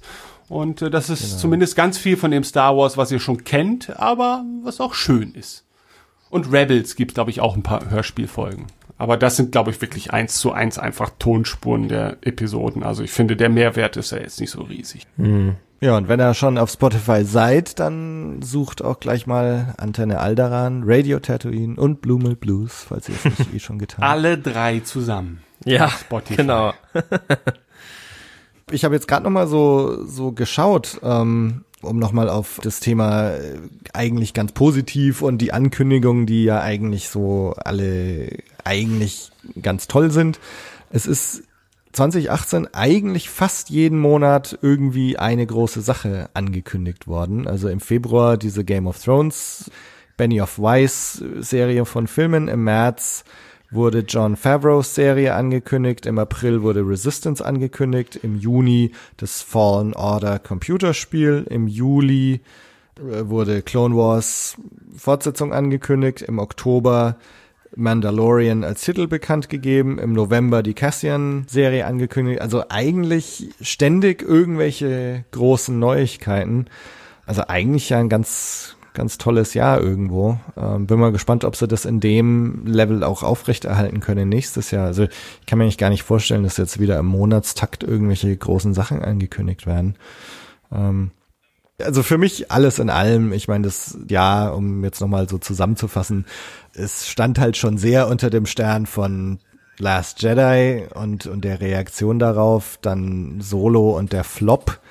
Äh, Das waren, glaube ich, so die zwei großen Themen. Aber wenn man so schaut, was eigentlich dann zwischendrin alles los war, äh, fand ich, ist es schon auch eine aufregende Zeit, Star Wars-Fan zu sein. Es war also nur gefühlt Kacke, aber faktisch gesehen eigentlich eins der der spannendsten, was die Ankündigung angeht. Ja, jetzt müsst Disney nur noch abliefern nächstes Jahr und in den nächsten Jahren von dem, was sie hier ankündigen. Genau, genau. Vielleicht Denn sitzen wir in- ankündigen kann jeder. Ja, eben. Vielleicht sitzen wir in fünf Jahren wieder hier und sagen, ja, toll ange angekündigt, aber eigentlich war es Bullshit, was abgeliefert wurde. Ja. Ich, ho ich, ich hoffe es mal nicht, aber die Möglichkeit besteht. Ja, das kann natürlich sein. Aber, aber also ich, da bin ich wirklich ziemlich optimistisch eigentlich, was jetzt gerade Mandalorian und, und Cassian Andor angeht. Aber ja, schauen wir mal. Gut. Ja, dann würde ich sagen, belassen wir es mal dabei. Ähm, schön war's. Ja, danke für die Ähm, Einladung. Cool, dass das geklappt hat. Es gab kein Zeitraumkontinuum, was kollabiert ist. ähm, und die Weltpremiere äh, ging doch eigentlich ganz, ganz glimpflich. Ja, wir aus. waren noch hier. Ich fand's auch ja. sehr, sehr schön, ja. Also ich weiß nicht, ob, ob du hier erwartet hast, dass wir uns hier fetzen, aber das war doch äh, war doch eigentlich mehr Kuschel hier als als als Krieg oder nicht? Vielleicht gibt's jetzt ein paar Leute, die sich eigentlich wieder äh, zurücksehnen Ja. äh, in, in die Zeit, als man dachte, es wird. Ich glaube, wenn du ähm, das antiest, dass äh, Radio Tatooine und Antenne Alderan in einem Podcast sind, dann erwarten wahrscheinlich alle, dass wir uns hier andauernd an die Gurgel gehen. Das ist jetzt leider nicht passiert. Es tut mir sehr leid. Ah, Das ist auch irgendwie, wir Enttäuschungen, Ja. äh, auch wir enttäuschen die Erwartungen. tja, ich fand's auch sehr, sehr schön und äh, ich würde mir wünschen, dass wir vielleicht in dieser oder einer ähnlichen Konstellation mal wieder zusammensitzen, weil eigentlich ist ja so ein, so ein Jahresabschlussgipfel eine ziemlich interessante Sache, weil ja jeder so seinen eigenen Weg im Laufe des Jahres gegangen ist, so als Star Wars-Fan und natürlich als Podcast-Macher nochmal im Speziellen. Ja. Äh, und man hat ja sonst vielleicht auch eher seltener die Gelegenheit, sich mal so zusammentreffen. Ja, sehr gerne. Zu finden. Ja. Und das Tobi natürlich als Mutter Teresa des deutschen äh, Star Wars Fandoms genau die richtige Person dafür. Ja. Absolut. Ja, ich meine, jetzt nächstes Jahr, da steht ja dann erstmal Episode 9 ins Haus. Also da, da gibt's dann wahrscheinlich weniger Jahresrückblick als vielmehr ähm, große Episode 9 Diskussion. Aber- Deswegen im Januar bei Blue Milk Blues die große Jahresvorschau. genau, 2020. ja, genau. Schauen wir mal, was sich ergibt. Aber in irgendeiner Weise können wir das sehr, sehr gerne wiederholen. Na gut. Gut, ja, dann, liebe Hörer, äh, ich und wir, denke ich mal, wünschen euch noch einen schönen Jahresausklang, einen guten Rutsch. Und wir hören uns 2019 wieder. Bis dann. Ciao. Tschüss. Tschüss.